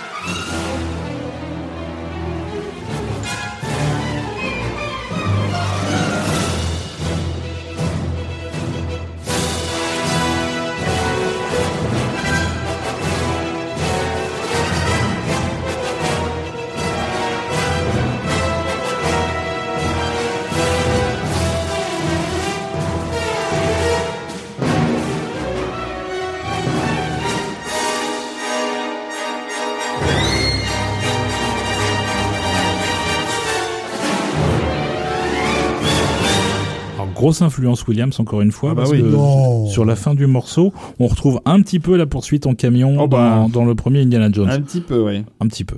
Non, mais ça sonne bien. Hein, c'est ça même... sonne ce que Joel McNeely sonnait dans les années 90, manifestement. Mais encore une fois, c'est intéressant parce que c'est aussi rappelé à quel point le score de Williams pour Star Wars a vraiment poser des bases non seulement dont on a du mal à sortir, mais en fait dont les compositeurs qui arrivent après n'ont même pas envie de sortir. La raison pour laquelle ces mecs prennent, j'imagine, leur pied à bosser sur des licences Star Wars. Non, mais on va voir qu'il y a d'autres possibilités. Mais en tout cas, pour ce qui est du jeu vidéo, on peut bien imaginer que les joueurs ont envie de retrouver l'univers qu'ils aiment et les compositeurs font en sorte de les y plonger de manière la plus adéquate. Moi, je trouve que ça fait des bons morceaux d'action, que là, ces 2, 3, 4 morceaux qu'on a écoutés autour du jeu vidéo sont des belles compositions, c'est très agréable. Et on va revenir 2 secondes à la série télé, avec une autre série télé qui se lance en 2014, qui s'appelle Rebels, donc, qui est post-rachat de Lucasfilm par Disney. Donc c'est un des premiers projets qui émerge après le rachat de Lucasfilm par Disney pour la télé, et c'est à Kevin Kinner qu'on va confier encore une fois la musique. Parce que le dessin animé étant plus ou moins dans la lignée de ce qu'était Clone Wars, voilà, l'idée de Star Wars Rebels, c'est d'avoir à peu près le même type de graphisme, d'animation, et donc pourquoi ne pas tout simplement reprendre aussi le compositeur. Moi j'ai trouvé ça plus joli que Clone Wars. Parce que la technique a évolué, que l'image de synthèse, est plus facile à animer, j'imagine, aujourd'hui qu'elle ne l'était en 2008. Oui, enfin, même au niveau aussi du design, parce que le design, c'est du design à l'ancienne, entre guillemets, donc on revient au design classique de Star Wars. Moi, j'en ai vu quelques épisodes, j'ai trouvé ça sympa, sans plus. Mais... En même temps, t'as envie de voir la Reine des Neiges numéro 2. Donc, c'est ça, mais tu vas me le rappeler très souvent, ça, je pense. Ça va revenir. Bon, on écoute Rebels. Là, c'est un morceau de la saison 1 de Kevin Kinner.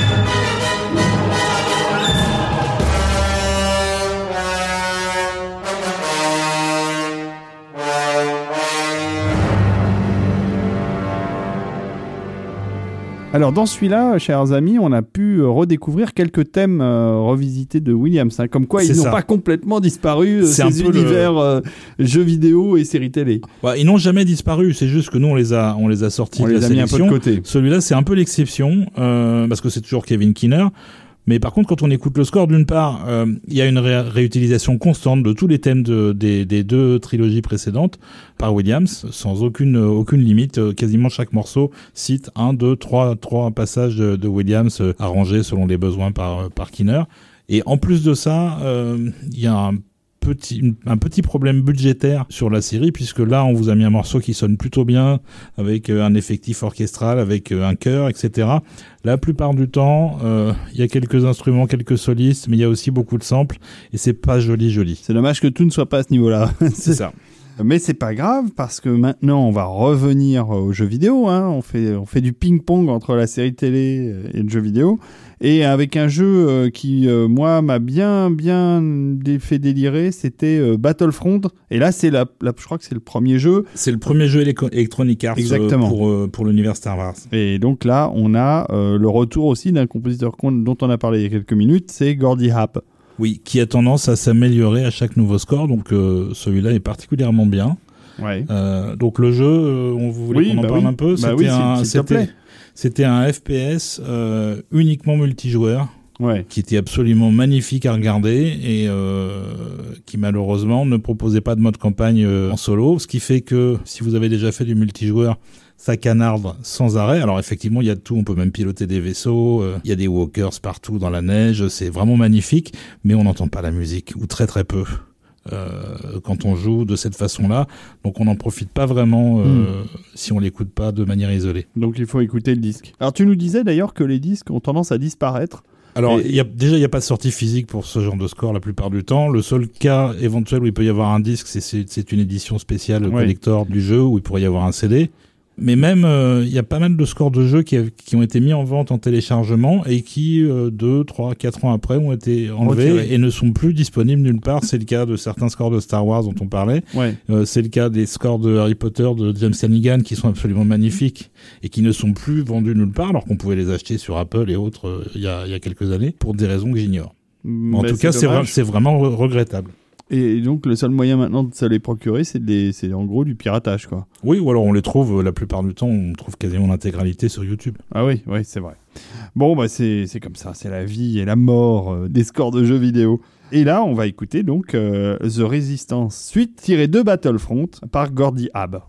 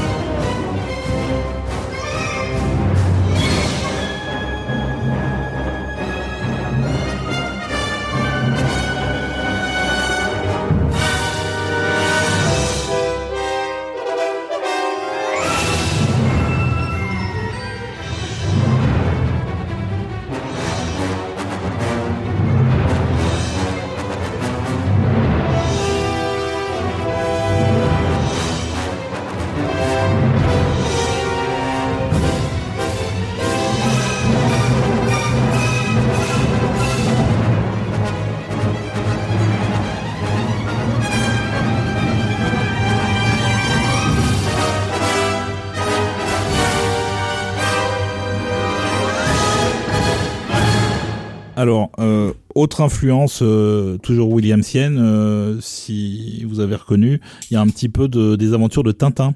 Ah ouais. En filigrane à certains passages du morceau. Ils vont chercher un peu partout. Ils vont chercher un peu partout parce que des sources d'inspiration pour être dans le ton. C'est un exercice de style très difficile d'arriver à évoluer et à faire quelque chose d'assez varié, tout en restant dans un canon établi en 1977. Moi, je tire mon chapeau à ces gens-là qui arrivent à s'en sortir. Le seul problème, c'est qu'ils ne peuvent pas, en composant pour des jeux Star Wars, développer une quelconque personnalité. Ça, c'est pas possible. On pourra pas dire qu'ils ont un style tant qu'on n'aura pas entendu autre chose sortie de l'univers de Lucas. Bon, alors, si je ne m'abuse, 2015, c'est aussi l'année de la sortie de épisode 7. Oui, peut-être, oui. Il y a un épisode 7. C'est ça. Et donc, on va pas en parler parce que ça, c'est du John Williams, canal historique, d'ailleurs que j'aime bien, hein, je l'écoute de temps en temps. Par contre, en 2016, enfin un projet qui me paraît plus intéressant que le film d'Abrams, c'est Rogue One, avec aussi la possibilité, pour un autre compositeur qu'on aime beaucoup, de faire de la musique sur les images de Star Wars. Mmh. C'est presque normal que ce soit Michael Giacchino qui hérite de ce projet, puisque depuis toujours, dans ses premiers disques de musique de jeux vidéo, il rend hommage à la musique de Williams dans ses compositions. Alors justement, oui, effectivement, dans les années 90, on a tous découvert Giacchino à travers des... On en parlait dans l'émission sur les jeux vidéo, dans la deuxième partie de l'émission sur les jeux vidéo, qu'il a été remarqué immédiatement comme un proto-Williams du jeu vidéo, notamment pour sa série Medal of Honor, qui était très inspirée à la fois par le soldat Ryan et par les Indiana Jones. Et en même temps... Quand Giacchino a commencé à faire carrière au cinéma, notamment sous la coupe de J.J. Abrams, il a tenté de trouver sa propre voie. Donc en fait, le paradoxe, c'est qu'il s'est éloigné de ce style williamsien pour faire du lui-même tel qu'on le connaît aujourd'hui pour, je pense notamment à Speed Racer ou à Les Indestructibles, qui n'est pas du tout du Williams. Mais par contre, ça sonne effectivement de Giacchino à fond. Donc le fait que enfin, au bout de plusieurs années, on lui confie un Star Wars, parce qu'il faut rappeler qu'il y a des gens qui s'attendaient à ce que l'épisode 7 le soit confié, avec J.J. Abrams à la barre, on se disait ça va être forcément son compositeur fétiche qui va le faire, et ça tombe bien, c'est le Williams du jeu vidéo qui voilà. Donc non, ça finalement ça s'est fait sur Rogue One. Ça s'est fait un peu dans la douleur, d'après ce que j'ai compris, mais ça on en parlera peut-être après le morceau. 4 semaines et demie, je crois. Ouais, c'est ça, oui. Ça va pas être le seul entre guillemets le seul spin-off dont la musique originale vient de John Williams qui va faire, puisqu'il va faire aussi Jurassic World. Et donc j'ai l'impression que Giacchino maintenant est un peu estampillé John Williams bis, ce qui n'est pas le cas hein, mais Giacchino est estampillé blockbuster maintenant. Ouais, c'est ça. Donc il fait tous les gros films, dont certains gros films qui à une époque aurait été donné à Williams, donc c'est un petit peu naturel. Ouais. Mais en fait, pour en revenir à Rogue One, le truc c'est que ça n'était pas Giacchino qui devait faire le film du tout. Oui, c'était Alexandre Desplat. Oui. Qui se réjouissait de travailler sur Star Wars, puisqu'il a lui-même toujours été très fan de Williams, et puis il a tout ce qu'il faut pour le faire. Et au final, il n'a pas terminé le film. Alors, bien évidemment, Disney a refusé de répondre à vos questions.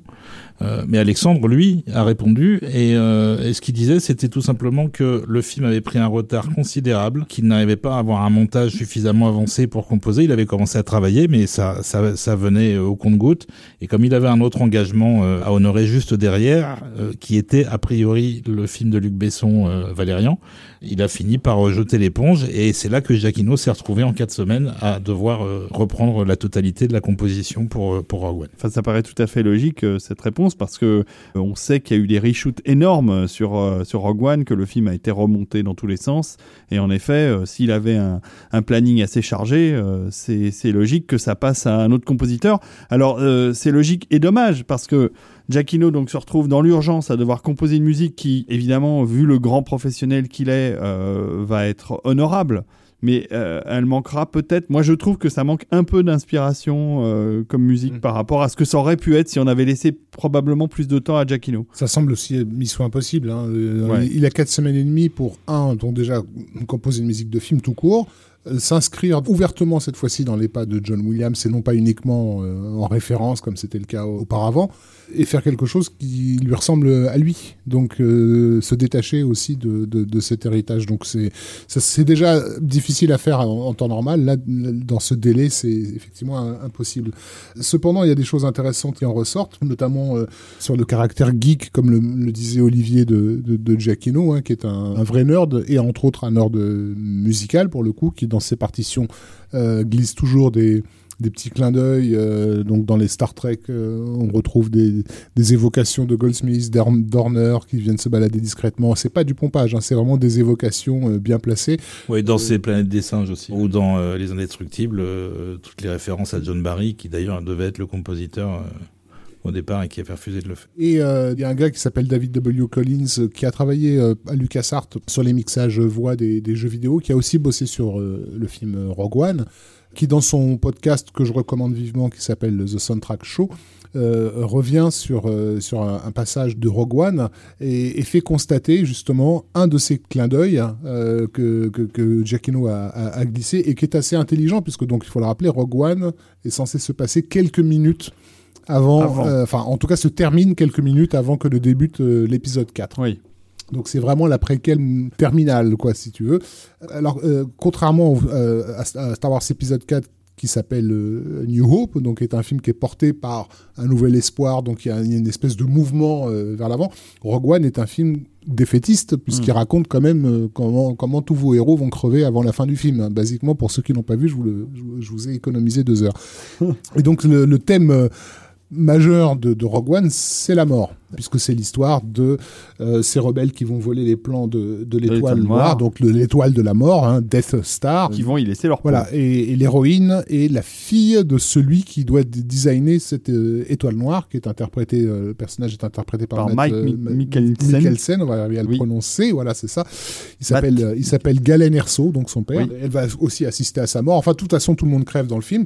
Et Giacchino, en fait, a conçu son score autour des accords célèbres du d'Y Esiré, la messe des morts médiévale, qui, comme le dit David W. Collins, est une récurrence de la musique de film quasi incontournable. Et donc, en mettant en scène ce qui touche au père de l'héroïne, donc créateur de l'Étoile Noire, Jack Eno va s'amuser à annoncer un thème qui sera repris, je mets des guillemets, dans Star Wars épisode 4 en 1977 par John Williams. Oui, c'est ça. Lorsque Obi-Wan Kenobi parle à Luke pour la première fois de la Force, de la guerre des clones, de comment il a perdu son ami Anakin Skywalker, etc., on a une évocation, et cette évocation, c'est l'évocation justement du thème de la mort, en fait, sur lequel Jack Eno va bosser. Donc c'est assez intelligent, puisque dans l'idée d'une préquelle, en fait, il s'est dit, et si moi je commence à développer un thème que John Williams termine ensuite dans Star Wars. Dans l'épisode 4. On va commencer par écouter ce morceau. Dans Rogue One, donc. Dans Rogue One, et on écoutera après la réponse de Williams. Voilà. Donc le morceau, c'est Your Father Will Be Proud, ton père sera fier. Nous aussi.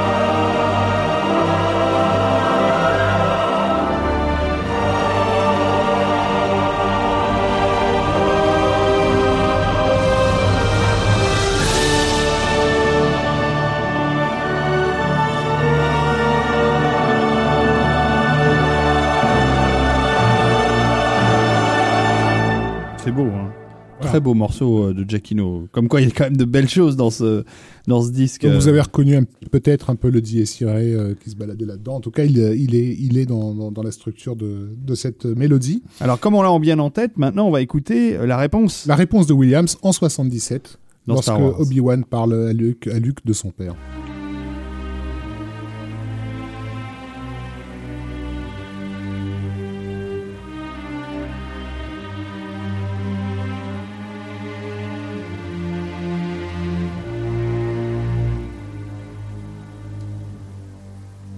C'est très court. Hein, mais voilà, c'était juste. Donc ça, c'est dans la hutte avec Obi-Wan et Luke. Parce que c'est pas un passage dont on se souvient particulièrement de la musique, parce qu'elle n'était pas dans. Elle n'était pas dans l'album d'origine. Ouais. Mais on l'a retrouvée après parce que tout a été édité depuis. Mais donc voilà pour le trivia, on va dire pour ceux qui veulent geeker autour de la musique de film, c'est assez marrant de se dire que Jack Eno l'a pensé comme ça. Ouais, et donc en substance, Jack Eno fait très bien ce que Lucas avait beaucoup de mal à faire quand il a fait la prélogie, c'est-à-dire raccrocher les wagons à ce qui suit.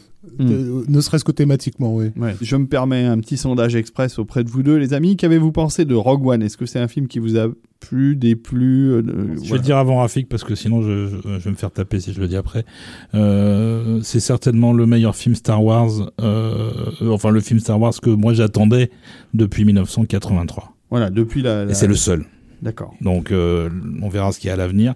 Le film n'est pas parfait, mais au moins, il y a un vrai développement de personnages et une vraie histoire un petit peu originale qui ne se contente pas de faire du fanservice. Mmh. Voilà. Moi, j'avais l'impression d'être au cinéma, ce qui ne m'arrive pas tout à fait quand je me suis tapé l'épisode 7 ou l'épisode 8, où j'ai vraiment... Encore l'épisode 8, ça passait, mais ne serait-ce qu'en termes de cadrage et de découpage, il y a une ampleur dans les décors et notamment toute la partie finale dans la bataille, etc. Ça ressemble à quelque chose, t'as payé ta place pour voir du cinéma. Après, bon, ça reste, en ce qui me concerne, quelque chose d'anecdotique, ne serait-ce qu'au niveau du récit. Ça raconte quand même, encore une fois, on a parlé de Dark Forces tout à l'heure, basiquement, le script, c'est Dark Forces, donc ça reste un dérivé de Star Wars, en plus avec tous les problèmes qu'il y a eu en production que tu sens dans le film, hein, parce qu'en termes de récit, c'est pas tout à fait très linéaire, mais c'est pas aussi embarrassant que n'avait été l'épisode 7, où j'avais vraiment l'impression de me taper Alias, quoi. Ok, donc on est d'accord. Moi aussi, j'ai beaucoup apprécié Rogue One, et je pense, comme Olivier, que c'est une des meilleures choses qui a été faite depuis 1983. Et au moins, je m'y retrouvais un peu avec les favoris, les grosses moustaches, le look des années 70 des petits pilotes, c'est vraiment top. Non, j'ai passé un bon moment aussi à voir ce film. Et nous revenons... Allez, encore un petit retour vers le jeu vidéo. Bah, c'est devenu une tradition maintenant dans le jeu vidéo de faire des suites et des suites et des suites. Et là, c'est la suite de Battlefront. Oui, Battlefront et ça 2. S'appelle Battlefront 2, et oui. Ce qui est assez curieux. Et c'est toujours Gordiab, oui. Qui continue de s'améliorer. Pour moi, c'est le meilleur score peut-être fait pour un jeu vidéo autour de Star Wars. Et un des meilleurs jeux vidéo autour de Star Wars, parce que alors c'est dans Battlefront 2, si je me trompe pas, qu'il y a la session VR où on peut piloter un X-Wing grâce au PSVR. Et ça, c'est vachement agréable, c'est très sympathique. J'ai la chance d'avoir ça à la maison. Et la mission VR de Battlefront 2, j'ai dû la faire une bonne vingtaine de fois. C'est un vrai plaisir de geek. Et voilà, sinon le jeu dans l'ensemble est réussi. Alors j'espère que je me trompe pas, hein, que je ne confonds pas avec Battlefront, parce que alors, tout ça se mélange dans mon esprit. Je crois pas, parce que le pilotage de vaisseau c'est plutôt Battlefront 2 effectivement, parce qu'il y avait un mix un peu de FPS et de... Bon, en tout cas, cette série de chez Electronic Arts a marqué, parce que visuellement c'était quand même très impressionnant de voir ce qu'ils avaient réussi à faire avec les moteurs de jeux vidéo modernes. Visuellement c'est absolument magnifique, ouais. Vraiment, on est vraiment dans l'univers Star Wars. Totalement, c'était la première fois que ça allait à ce point-là dans le réalisme, parce que même si Old Republic c'était chouette, c'était une autre époque. On se sentait pas immergé dans l'univers Star Wars qu'on connaissait, alors que Battlefront, on est carrément dans les missions qui correspondent aux extraits du film et aux différentes scènes des films. Oui, après cela dit, en termes de gameplay c'est du Call of Duty, il faut pas non plus aller chercher très très loin, c'est juste du Call of Duty dans un univers Star Wars. Si on est fan, c'est toujours super agréable. L'avantage de ce deuxième épisode, c'est qu'il y avait quand même une petite campagne solo qui avait été développé suite aux critiques sur le premier jeu, qui est pas très longue, mais qui permet quand même, d'une part, de développer un petit peu un scénario, et surtout de bien profiter de la musique de Gordiab, qu'on va écouter. Alors, avant de passer à la musique, on va écouter la musique, puis on commentera ensuite.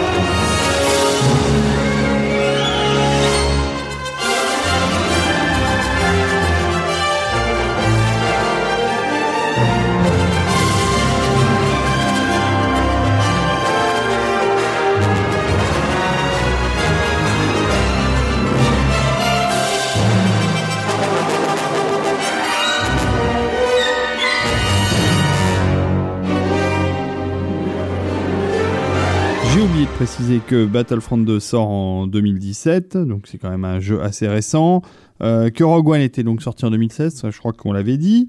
Ce qui est intéressant, c'est que ce morceau s'appelle Hans Kesselron, le run de Kessel de Han Solo.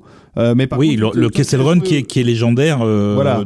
dans l'histoire de Star Wars. Dans l'histoire de Star Wars depuis l'épisode 4, en fait. Et alors, ce qui est très intéressant, c'est que l'année suivante sort Solo, pour lequel John Williams a écrit un thème pour Han Solo, puisqu'il n'y a jamais eu de thème pour Solo jusqu'à présent, dans aucun des trois épisodes de la trilogie originelle. Tout le monde avait son thème, sauf Solo. Mmh. Donc Williams s'est dit, je vais rectifier le tir. Il a écrit un thème, à la demande évidemment de Disney, qu'il a donné à John Powell, qui a ensuite construit une partie de sa composition pour Solo autour de ça. Mais ce qui est très intéressant, c'est que le thème de Williams pour Solo est franchement assez proche dans l'esprit de celui qu'on vient d'entendre pour Battlefront, sans que ce soit ni d'un côté ni de l'autre une copie. Williams ne se préoccupe absolument pas de qui fait quoi en termes de musique sur les jeux Star Wars. Je pense que ça fait longtemps qu'il ne s'intéresse pas à ça. Et en même temps, le thème de Gordiab a été composé avant celui de Williams pour Solo. Donc, il n'y a pas d'influence, mais il y a une approche qui est similaire et qui, moi, me soutient dans l'idée que si on devait remplacer Williams sur une prochaine trilogie à venir, Gordiab ferait un choix tout à fait honorable. Tout à fait avisé. Bon, alors pour le Solo, qui lui aussi est un film, un spin-off dans le même idée que Rogue One, mais avec beaucoup moins... Au développement encore plus chaotique. Voilà, beaucoup moins de réussite, parce qu'il y a eu tellement de problèmes sur ce film. Les réalisateurs se sont fait virer, ça a été repris... J'imagine qu'il y a eu du reshoot dans tous les sens, de la réécriture. Ça se voit énormément au niveau du film, qui pêche à plein de niveaux. Et on confie la musique à John Powell, qui personnellement, et je l'ai déjà dit, est un de mes petits compositeurs préférés de ces années 2010. Et il va faire un score tout à fait honorable avec ce qu'il a. Et le temps qui lui est imparti, parce que j'imagine que pareil, il a dû travailler en urgence, hein, vu tous les reshoots et tous les remontages qu'il y a dû y avoir à la dernière minute. Bon, en même temps, Powell, il est très habitué à travailler en urgence. Il l'a fait, il l'a même trop fait, puisqu'il a fait un burn-out au milieu des années 2010, vers 2010. Et donc pour lui, c'est pas vraiment un problème. Le problème, c'était plus d'arriver à mixer sa voix, qui est très reconnaissable. Powell a un style, il a une écriture très spécifique, en intégrant des éléments mis en place il y a très longtemps par John Williams, puisque, entre autres, un morceau très connu de l'Empire Contre-Attaque qui s'appelle The Asteroid Field est repris presque à l'identique et doit se fondre dans le score de Solo avec la musique de Powell. Moi, je trouve pas que le résultat soit absolument bluffant, et je préfère plutôt les compositions de Powell seules, quand il ne fait pas appel au thème de Williams. Mais par contre, l'ensemble sonne quand même diablement bien. Ouais, ça sonne très bien. D'ailleurs, on va écouter Corellia Chase de Solo 2018. Moi, c'est un score que je vous recommande d'écouter dans son intégralité.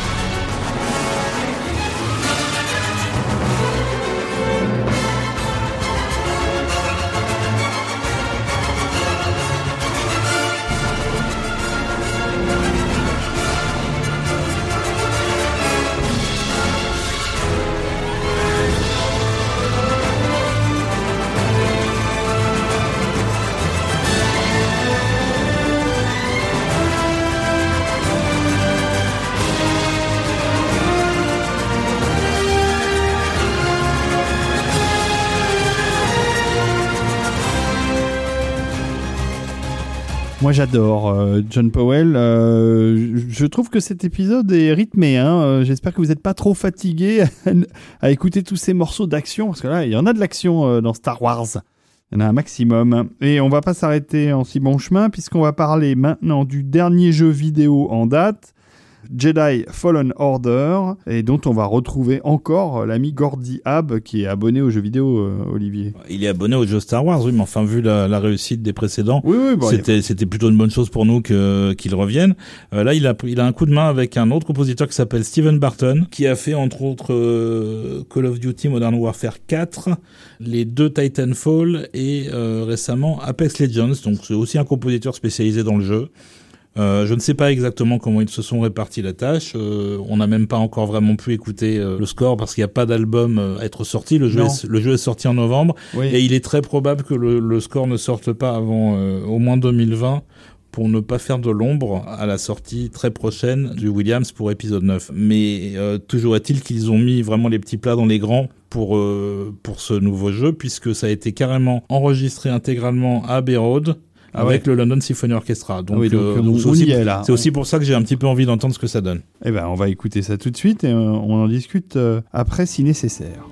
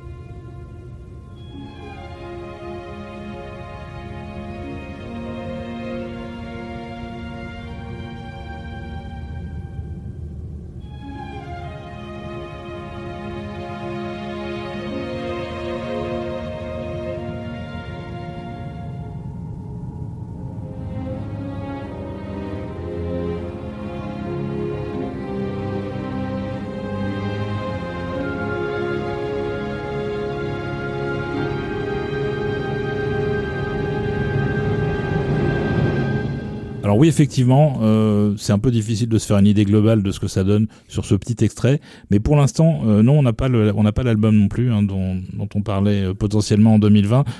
Donc ce qu'on a écouté là, c'est ce qui vient du menu du jeu. Mais c'est très joli. C'est très joli, mais c'est tout ce qui est disponible, c'est sur YouTube. Bon, en plus nous, on n'y a pas joué encore au jeu, c'est un peu récent. J'ai pas trop suivi d'ailleurs ce qu'était Jedi Fallen Order au niveau du gameplay ou des thématiques. Donc voilà, vous devez vous faire une idée. Et pour l'instant, on en est là au niveau du jeu vidéo, puisque c'est la dernière nouveauté en date. Mais il y a d'autres nouveautés dans l'univers Star Wars, et une de taille, puisqu'elle a fait beaucoup parler d'elle ces dernières semaines. C'est la série The Mandalorian, qui est arrivée sur Disney+ aux USA. Donc nous n'avons pas Disney+ en France avant le mois de mars prochain, je crois. Et c'est curieux, parce qu'il y a plein de gens qui en parlent sur les réseaux sociaux. Totalement. Donc ils doivent avoir des cousins américains qui leur envoient des cassettes VHS. Je pense que c'est comme ça que ça marche. Exactement. Donc, c'est bien la solidarité. C'est ça. Mais moi, j'ai un oncle d'Amérique qui m'envoie évidemment des cassettes VHS que je regarde sur ma vieille télé. Et j'ai regardé The Mandalorian. Et ce qu'on peut dire, c'est une tentative de faire quelque chose de respectueux de l'univers originel de George Lucas, et d'essayer quand même de renouveler ce qu'on a l'habitude de voir dans les spin-offs de la trilogie Star Wars. Bah, en fait, on retourne chez Tartakovsky avec The Mandalorian. On pourrait même dire que c'est du Tartakovsky light. puisque donc, on l'a dit tout à l'heure, Tartakovsky avait bossé d'abord sur Samurai Jack, qui était un démarquage de, bien sûr, de par son titre, des Chambara des années 70, notamment la série des Baby Cart. Donc ceux qui ont pu lire la BD Baby Cart ou qui ont vu les films comprendront de quoi je parle en voyant The Mandalorian. Voilà, on va pas spoiler, mais oui. Et Tartakovsky a aussi bossé avec John Favreau. C'est lui qui s'occupait du storyboarding, enfin de la prévisualisation des séquences de combat d'Iron Man 2, que Favreau ne se savait pas capable de faire des combats qui tiennent à peu près debout, et surtout en termes de rythmique et de chorégraphie, et Tartakovsky était venu lui filer un coup de main pour ça. Ce qui est bien, enfin, d'avoir ce réalisme, de se dire, bah, moi, j'ai besoin qu'on m'aide pour faire ça. Oui, bien sûr. Bon, alors, je dois dire que j'ai beaucoup de sympathie pour le personnage de John Favreau et pour son parcours, que je trouve intéressant. Oui, c'est un geek light. Et la série est à son image. Elle emprunte quand même beaucoup à Samurai Jack. Mais au moins, elle a l'avantage de ne pas nous obliger à sucer notre pouce et à retourner sur du on va faire du Star Wars classique, c'est promis, etc. Là, on découvre des nouveaux personnages, un petit peu, entre guillemets, de nouveaux enjeux. Il y a des références un peu moins évidentes à la Horde Sauvage, à Conan, le Destructeur, des choses comme ça. Voilà, mais qu'on ne s'attend pas forcément à voir dans un Star Wars. Donc, voilà, si ça permet de ne pas s'endormir avant la fin de l'épisode, c'est tout à fait sympathique. Qui sont courts.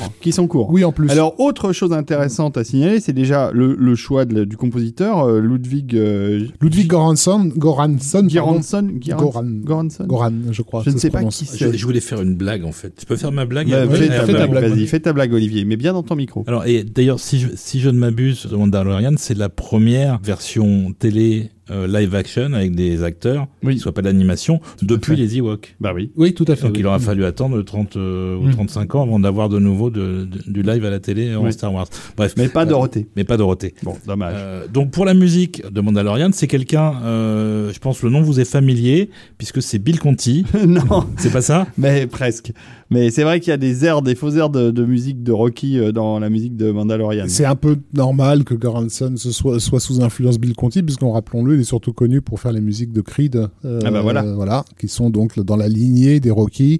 Donc bon, Göransson, en fait, c'est quelqu'un qui a été chapeauté par le compositeur Théodore Shapiro, dont il était l'assistant sur des films comme Tropic Thunder, des choses comme ça, qui a connu en fait sa première entrée dans le milieu avec la série Community, que tous les geeks et les nerds du monde entier connaissent par cœur, et qui avait l'avantage de proposer... Il y avait Chevy Chase là-dedans ? Il y avait, hélas pour eux, Chevy Chase, oui, parce qu'ils en ont un peu souffert de l'avoir, en réalité.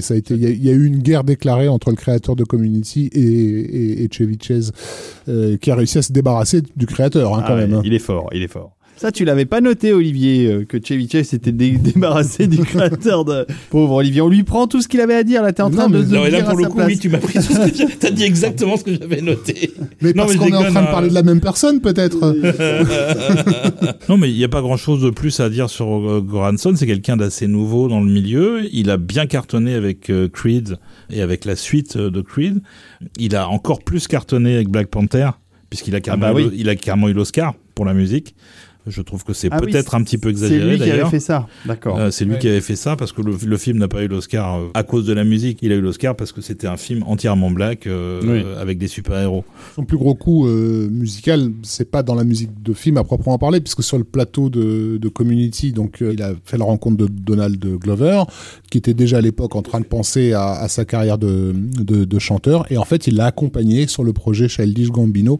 Ils ont enregistré ensemble plusieurs chansons, dont la fameuse This Is America qui a bien cartonné, quoi. Ah oui, il est déjà bien lancé, le petit Göransson. Il a un look de pop star. Donc il a aussi fait Venom dans l'univers des super-héros, au-delà de Black Panther, qui n'a, disons, pas rencontré le même succès. On sait pourquoi. Ni le film, ni la musique d'ailleurs. Donc parlez-moi un peu, vous qui avez vu la série tout à fait légalement, de ce que donne la musique à l'image. Eh ben moi j'aime beaucoup, personnellement. Ça fonctionne parce que donc comme la série a un état d'esprit différent justement du canon Star Wars, et qu'elle va un peu plus sur les terres de, on peut le dire par moment, de l'heroic fantasy plus que de la space fantasy. L'idée d'avoir une ambiance très western aussi. L'idée d'avoir un score qui moi à titre personnel m'a même fait penser à du James Venable de Samurai Jack, c'est-à-dire qu'il y a des On a des plages, des moments de pause, on va dire, où les personnages doivent voyager d'un point à un autre, par exemple, où voilà, on a comme ça 2-3 minutes de musique sur des décors assez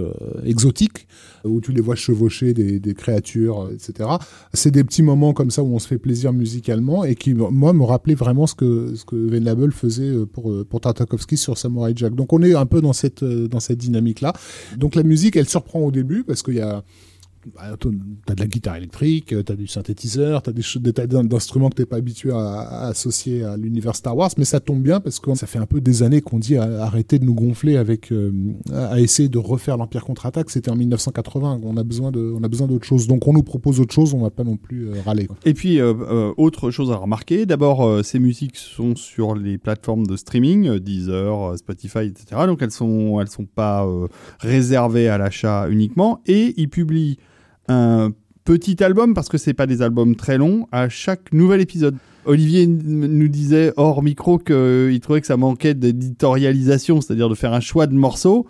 Moi je dis, on a pleuré pendant des années parce que les disques de musique de film étaient trop courts et qu'on n'avait pas tous les morceaux et qu'on espérait avoir des bootlegs sur lesquels on puisse tout entendre. Bon bah là c'est le cas avec The Mandalorian, puisqu'ils sortent donc un album par épisode. Et quand il y aura eu les 8 épisodes, il y aura normalement 8 albums dans lesquels on pourra faire son best-of. Oui, alors c'est un point de vue qui se défend et que c'est un argument que j'ai réutilisé moi-même il y a pas si longtemps que ça. Le fait est que, bon déjà c'est pas les premiers à faire ça, c'est une nouveauté de 2019 par contre. Mais il y a eu plusieurs séries comme ça qui sortent un mini-album à chaque épisode au moment de la diffusion. C'est aussi une manière de faire du buzz. Moi j'aime bien. Pourquoi l'idée, pas hein. Le problème des albums de BO globalement en 2019 et qui sortent uniquement en dématérialisé, c'est qu'il n'y a plus la limitation de 78 minutes du CD. Et donc on peut mettre autant de musique qu'on veut. Et du coup, on met tout. Et tout, c'est trop. Non, mais alors, ça l'était déjà plus ou moins à une époque où on avait des grands compositeurs qui faisaient des scores absolument remarquables. Parfois, les albums en intégrale sont trop longs. Là, maintenant, les compositeurs d'aujourd'hui ne se comparent pas exactement à Jerry Goldsmith ou à Williams ou à Polidori ou à plein d'autres. Ou même à Debney sur 400 Island, par exemple. Tu es en train de parler à David qui écoute tout l'album de Front Island et qui, à la 18e occurrence du thème, n'est toujours pas fatigué. Exactement. Et donc, oui, je trouve que c'est dommage. Alors, peut-être qu'ils vont le faire après, peut-être qu'il y aura un vrai travail sur une sorte de compile qui regroupe le meilleur des 8 épisodes. Et en même temps, c'est vrai qu'on peut aussi se faire son album à soi et tu vois, quand on a l'intégrale des morceaux. Donc, pourquoi pas. Typiquement, sur The Orville, bon, ils ont sorti un album d'un best-of de la saison 1. Et ben, je suis frustré parce que j'y ai pas retrouvé les morceaux que je préférais dans la saison 1. Et que finalement j'aurais peut-être aimé qu'ils sortent l'intégralité des épisodes. Alors à savoir qu'il y a énormément de musique qui est composée dans The Orville, puisqu'il y a 3 ou 4 compositeurs qui, et pas des moindres hein, puisqu'on parle de Bruce Broughton, James Debney, McNeely, etc. Donc voilà, on va pas trop digresser, on va revenir à Mandalorian. On va écouter donc le morceau juste avant le générique, donc morceau de fin de l'épisode 2 de The Mandalorian, qui s'appelle The Next Journey, mais qui est en fait une petite synthèse des 2 thèmes qu'on entend principalement dans la série.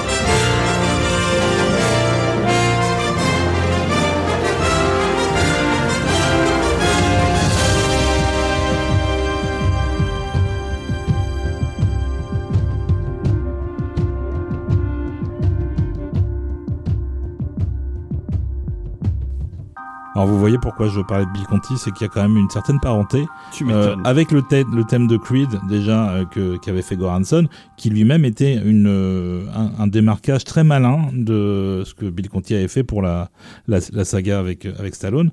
Le fait est que ça sonne plutôt bien, c'est très dérivatif, mais pourquoi pas, ne l'ayons pas vu à l'image, voilà. Je ne peux pas vraiment donner un avis plus tranché que ça. Alors Rafik, nous on l'a vu et moi je trouve que ça va bien, ça fonctionne bien avec les images, ça fonctionne avec l'esprit de la série. Moi j'ai rien à dire de mal sur ce, pour une fois sur un truc Star Wars. Non mais on ne va pas en dire trop parce qu'on aimerait... c'est assez rare, ouais. Finalement il faut...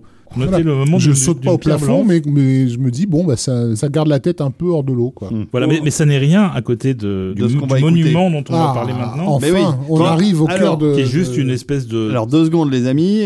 Donc on est en 2019, on arrive au bout de cette expérience des musiques de licence en fait dans l'univers de Star Wars, des licences officielles donc des univers étendus par d'autres compositeurs. Alors on a fait une grande place à la musique aujourd'hui et on a fait moins de commentaires. Vous nous direz si cette formule-là vous plaît. Mais on a laissé de côté pour ce bonus, on vous l'a gardé. C'est la première incursion à la télé de l'univers Star Wars et donc le premier spin-off officiel exactement, mais que Lucas a regretté toute sa vie d'avoir autorisé. Il a rien regretté du tout, c'est juste qu'il en avait marre que les gens se foutent de sa gueule en lui rappelant que ça existait, puisque ce truc avait plus ou moins disparu dans les années 80 des consciences avant qu'Internet ne le remette au goût du jour. C'est donc au temps de la guerre des étoiles, qui a été diffusé en 78 aux États-Unis, je crois, et 79 en France. Alors moi, je m'en souviens très bien parce que on était tous devant la télé. Alors, bien sûr. Oui. Et est-ce que tu te souviens ce qui passait sur l'autre chaîne ? Parce que ça avait dû passer sur TF1. Oui. Et sur l'autre chaîne, il y avait un truc que je voulais voir aussi, et je zappais de Star Wars Holiday Special que je trouvais absolument lamentable.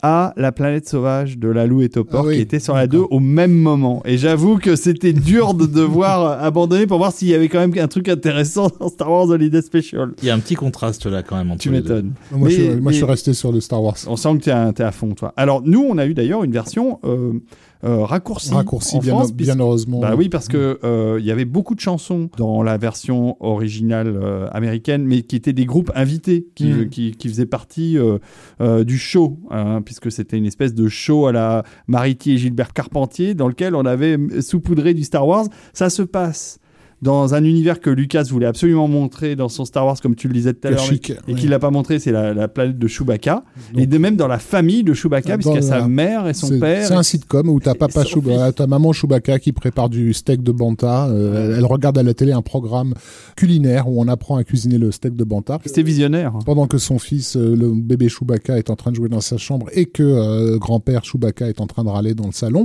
Il y a des soldats impériaux qui vont venir les embêter parce que Han Solo et Chewbacca sont bien sûr recherchés par l'Empire. Ah oui, on rappelle. Et en attendant qu'ils arrivent, en fait, Luke et Leia envoient des messages, des espèces de visiophones de bon anniversaire, parce qu'en fait, c'est l'anniversaire de Chewbacca.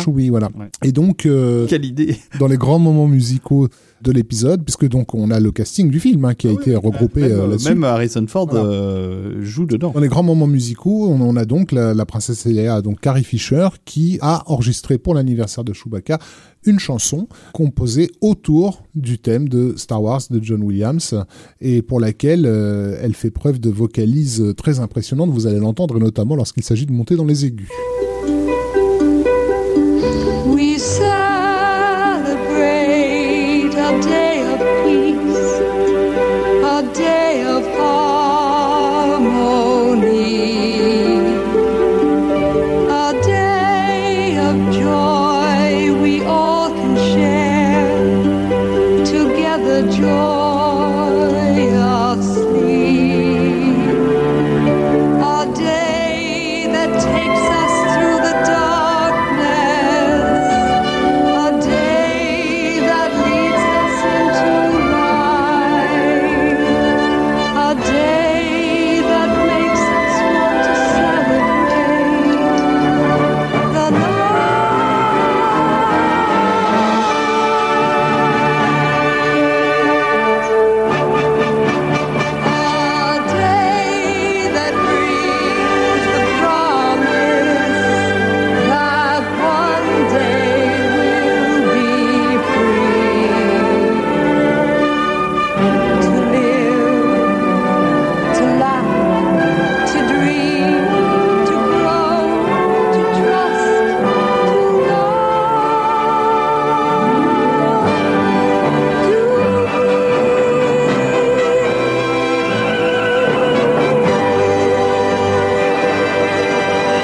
quelle merveille, Rafix, et j'en ai les larmes dans tous les yeux. Ah bah moi c'est pas compliqué, cette année-là c'était quoi ? Il y avait les images de la guerre civile iranienne qui passaient à la télévision, ouais. Et Star Wars Holiday Special, c'est mes deux traumatismes visuels de l'année. J'ai découvert ce qu'était la violence avec ces deux programmes. Je comprends. C'est dommage, c'est vraiment trop court. Et cet épisode est trop court car il arrive à son terme et nous allons reprendre les bonnes vieilles habitudes, les amis, puisque nous allons faire un blind test. Mais là, un blind test carrément... des familles. Un blind test impossible. C'est-à-dire que là, je mets au défi nos auditeurs, fans de musique de film, de trouver ce blind test. Je sais que mon ami Patrice Giraud, mais bon, c'est normal, il était créateur de Lucasfilm Magazine, donc de Star Wars Magazine, donc il sait d'où ça vient. Vous le savez puisque je vous l'ai dit, mais si je vous l'avais fait écouter, Rafik, tu m'avoues que tu l'aurais pas trouvé. Olivier, peut-être ? Non. Non plus. Bon, alors voilà, c'est un défi. Si vous voulez répondre à ce quiz impossible, vous nous écrivez sur notre Gmail à traxtotal@gmail.com. D'ailleurs, vous pouvez aussi nous écrire pour nous dire des gentillesses. On a reçu un mail aujourd'hui que je vais vous renvoyer, les amis, d'un Alexis qui nous a fait un très joli mail, très gentil, très encourageant, et ça nous fait toujours plaisir. Évidemment, vous nous retrouvez sur SoundCloud, sur Facebook, sur Twitter, Deezer aussi, sur Deezer, non, sur Spotify, pardon. Spotify, oui. Et puis en téléchargement de podcasts classiques et traditionnels. Donc, je vous laisse chercher Total Trax sur Google et vous nous retrouverez un peu partout. Et n'hésitez pas à laisser des étoiles sur iTunes. Ah oui, plein. Plein d'étoiles. En même temps, ils savent où on est parce qu'ils nous écoutent là. Donc, ben oui. Pour ceux à qui ils vont recommander d'écouter Total Trax. Oui, mais tu as raison, Olivier, tu as totalement raison. Ça sert absolument à rien. Non, ça ne sert à rien. Mais j'aime bien parler pour rien. Pardon. Je vous fais écouter ce blind test et vous allez m'en dire des nouvelles.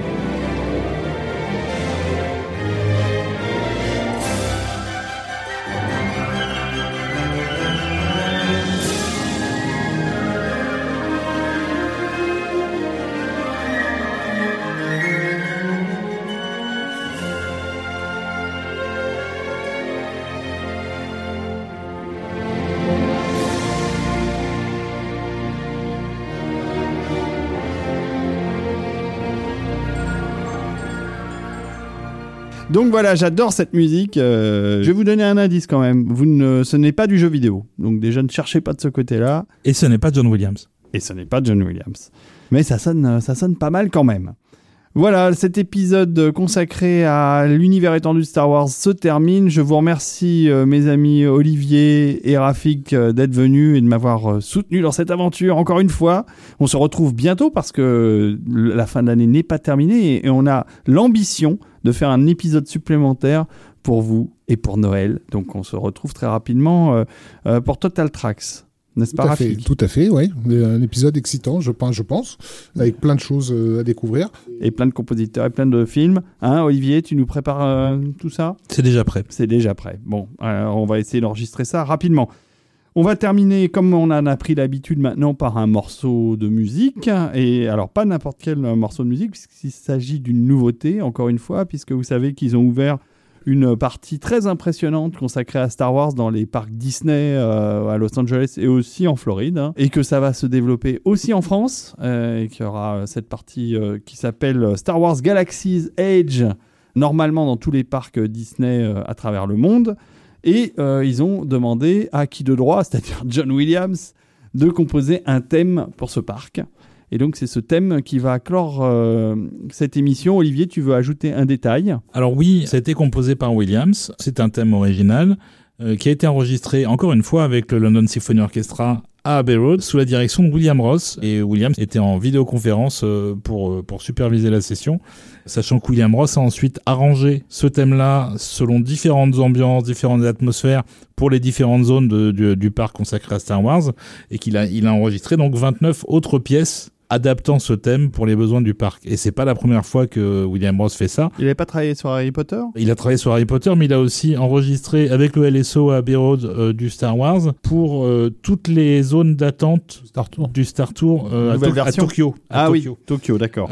Et j'en parle parce que j'ai eu la chance d'être aux sessions d'enregistrement et voir du Star Wars joué par le LSO, même quand c'est pas Williams qui dirige, surtout que William Ross dirige fort bien. C'est un souvenir qui restera jusqu'au bout, ça. Un beau souvenir. Bon, bah c'est super. Bah écoutez... moi, j'aime beaucoup ce que Williams, en tout cas, a fait pour Star Wars Galaxy's Edge. Je vous encourage d'aller sur YouTube pour voir à quoi ressemble le parc, parce que c'est quand même assez sympathique quand on aime Star Wars. Et je vous dis à la prochaine fois. Salut les amis. Salut David. Salut.